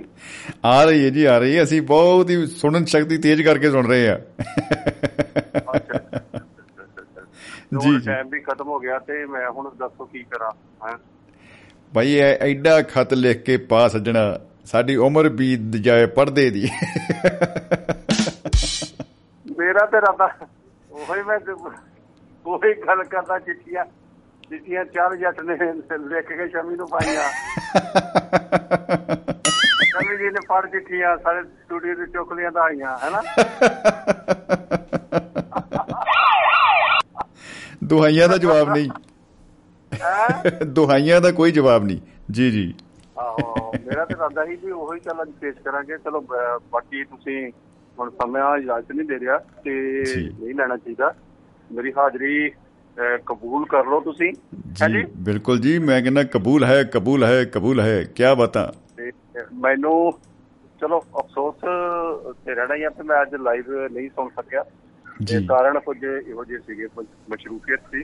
ਜੀ ਜੀ ਜੀ ਜੀ ਜੀ ਬਿਲਕੁਲ। ਤੇ ਸਵੇਰੇ ਹੁਣ ਜ਼ਰੂਰ ਸੁਣਾਂਗੇ ਜੀ। ਧੰਨਵਾਦ ਜੀ ਧੰਨਵਾਦ। ਬਿਲਕੁਲ ਜੀ ਸਵੇਰੇ 10:30 ਵਜੇ ਮੁੜ ਪ੍ਰਸਾਰਣ ਇਹਦਾ ਕੀਤਾ ਜਾਏਗਾ। ਤੋ ਤੇ ਕੱਲ ਫਿਰ ਜ਼ਰੂਰ ਆ ਜੀ ਕੱਲ ਚਿੱਠੀ ਪਹਿਲਾਂ ਪਾ ਦਿਓ। ਜੀ ਬਿਲਕੁਲ ਬਿਲਕੁਲ ਜੀ ਬਿਲਕੁਲ। ਅਸੀਂ ਤਾਂ ਹੁਣੇ ਡਾਕਖਾਨੇ ਚ ਪਾ ਆਏ ਆ ਜੀ ਸਮਝੋ। ਹੁਣੇ ਪਾ ਦਿੱਤੀਆਂ ਨੇ। ਟਾਈਮ ਨਾ ਪਾ ਦੋਗੇ ਨਾ ਉਹ ਲਿਖਣਾ ਲਿਖ ਤੁਮ ਦੁਆਬਾ ਰੇਡੀਓ ਅੱਗੇ ਬੜੇ ਪਿਆਰੇ ਮੇਰੇ ਸਰੋਤਿਓ। ਹਾਂਜੀ ਅੱਗੇ ਸਮਾਚਾਰ ਇਹ ਹੈ ਕਿ ਇਧਰ ਕੱਲ ਦਾ ਜਿਹੜਾ ਮਹਿਫਲ ਹੈ ਉਹਦੇ ਵਿੱਚ ਇਹ ਮਤਾ ਰੱਖਿਆ ਗਿਆ ਹੈ।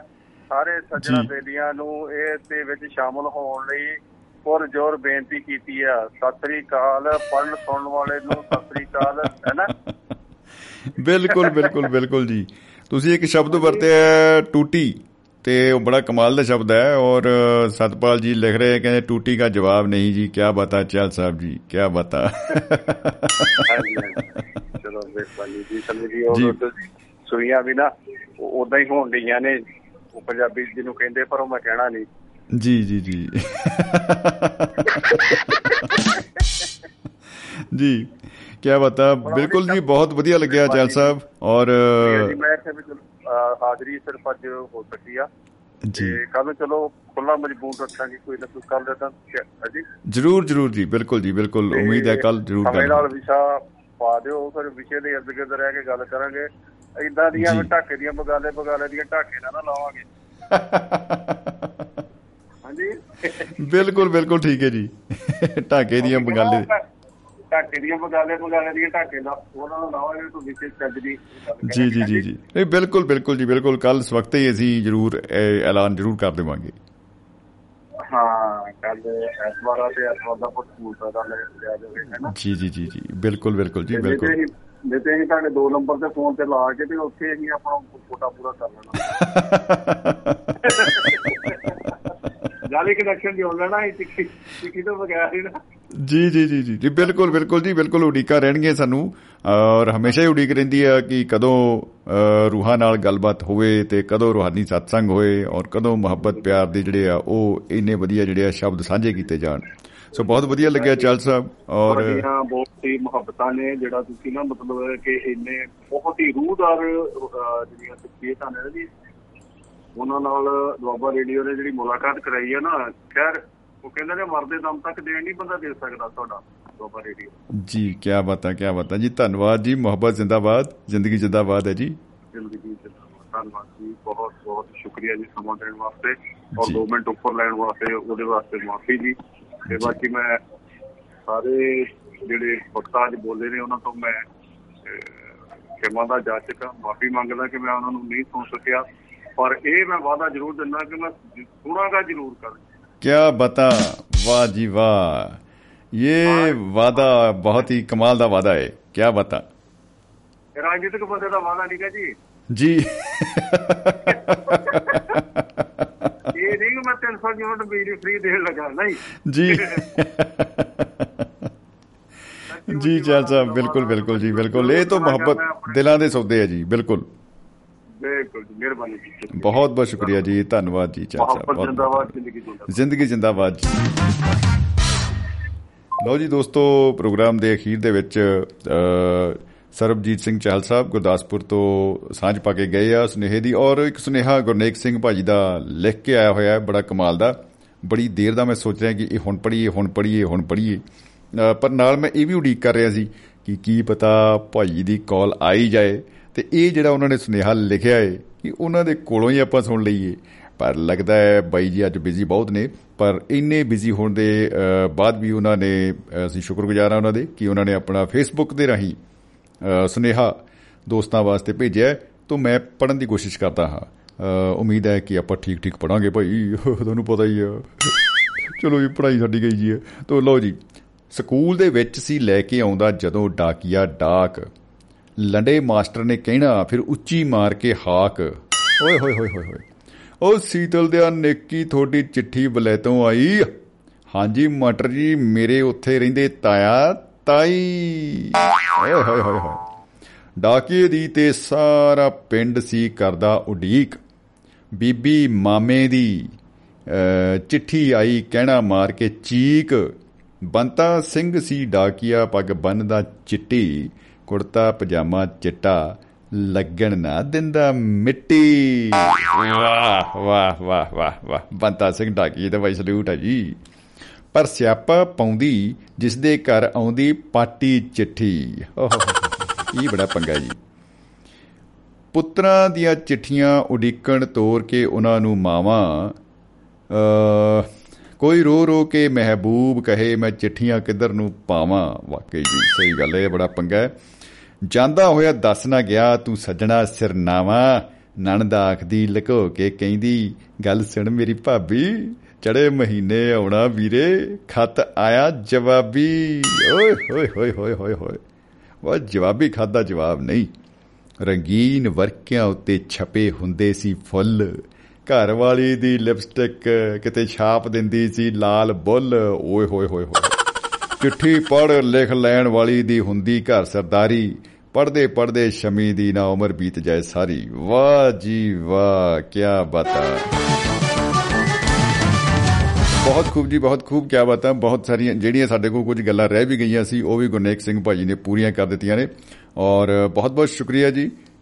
ਬਹੁਤ ਤਰ੍ਹਾਂ ਦੇ ਜਜ਼ਬਾਤ ਜਾਹੋ ਜਲਾਲ ਦੇ ਨਾਲ ਪੇਸ਼ ਕੀਤੇ ਗਏ ਨੇ। ਔਰ ਉਮੀਦ ਕਰਦੇ ਹਾਂ ਕਿ ਦੋਸਤਾਂ ਨੂੰ, ਬੇਲੀਆਂ ਨੂੰ, ਸਾਰੇ ਹੀ ਮਿੱਤਰਾਂ, ਸੱਜਣਾ, ਸਾਰੀਆਂ ਰੂਹਾਂ ਨੂੰ, ਜਿਨ੍ਹਾਂ ਨੇ ਅੱਜ ਦਾ ਪ੍ਰੋਗਰਾਮ ਸੁਣਿਆ ਹੈ ਔਰ ਇੰਨੀ ਮੁਹੱਬਤ ਭਰੇ ਉਹਨਾਂ ਨੇ ਪੈਗਾਮ ਵੀ ਭੇਜੇ ਨੇ, ਔਰ ਅੱਗੇ ਅੱਗੇ ਦੋਸਤਾਂ ਦੇ ਨਾਲ ਹੋਰ ਵੀ ਉਹ ਸਾਂਝ ਪਾਉਣਗੇ, ਇਸ ਪੇਜ ਨੂੰ ਅੱਗੇ ਸ਼ੇਅਰ ਕਰਨਗੇ, ਔਰ ਦੁਆਬਾ ਰੇਡੀਓ ਦਾ ਸੁਨੇਹਾ ਹੋਰ ਆਪਣੇ ਦੋਸਤਾਂ, ਬੇਲੀਆਂ ਤੱਕ ਪਹੁੰਚਾਉਣਗੇ। ਤਾਂ ਉਮੀਦ ਹੈ ਕਿ ਇਹ ਮੁਹੱਬਤ ਦਾ ਦਰਿਆ ਇੰਜ ਹੀ ਵਹਿੰਦਾ ਰਹੇਗਾ। ਸੋ ਦੋਸਤੋ, ਅਖੀਰ 'ਚ ਜਾਂਦਾ ਜਾਂਦਾ ਫੇਰ ਆਪਾਂ ਇਹ ਯਾਨੀ ਕਿ ਜਾਂਦੇ ਜਾਂਦੇ, ਇਹ ਪਲੂਰਲ ਸਿੰਗੂਲਰ ਜਾ ਹੋ ਗਿਆ। ਚਲੋ ਕੋਈ ਗੱਲ ਨਹੀਂ। ਜਾਂਦੇ ਜਾਂਦੇ ਆਪਾਂ ਜ਼ਰੂਰ ਕਹਿਣਾ ਚਾਹਾਂਗੇ, ਉਹੀ ਸਾਡਾ ਇੱਕੋ ਹੀ ਨਾਰਾ ਮਿਲੇ ਸਰ ਮੇਰਾ ਤੁਹਾਰਾ। ਜੀ ਆਓ ਤਾਂ ਮਿਲ ਰਿਹਾ ਜੀ, ਤਾਂ ਹੀ ਤਾਂ ਆਪਾਂ ਬੈਠੇ ਆ ਸੋ ਦੋਸਤੋ, ਮੁਹੱਬਤ ਜਿੰਦਾਬਾਦ, ਜ਼ਿੰਦਗੀ ਜਿੰਦਾਬਾਦ।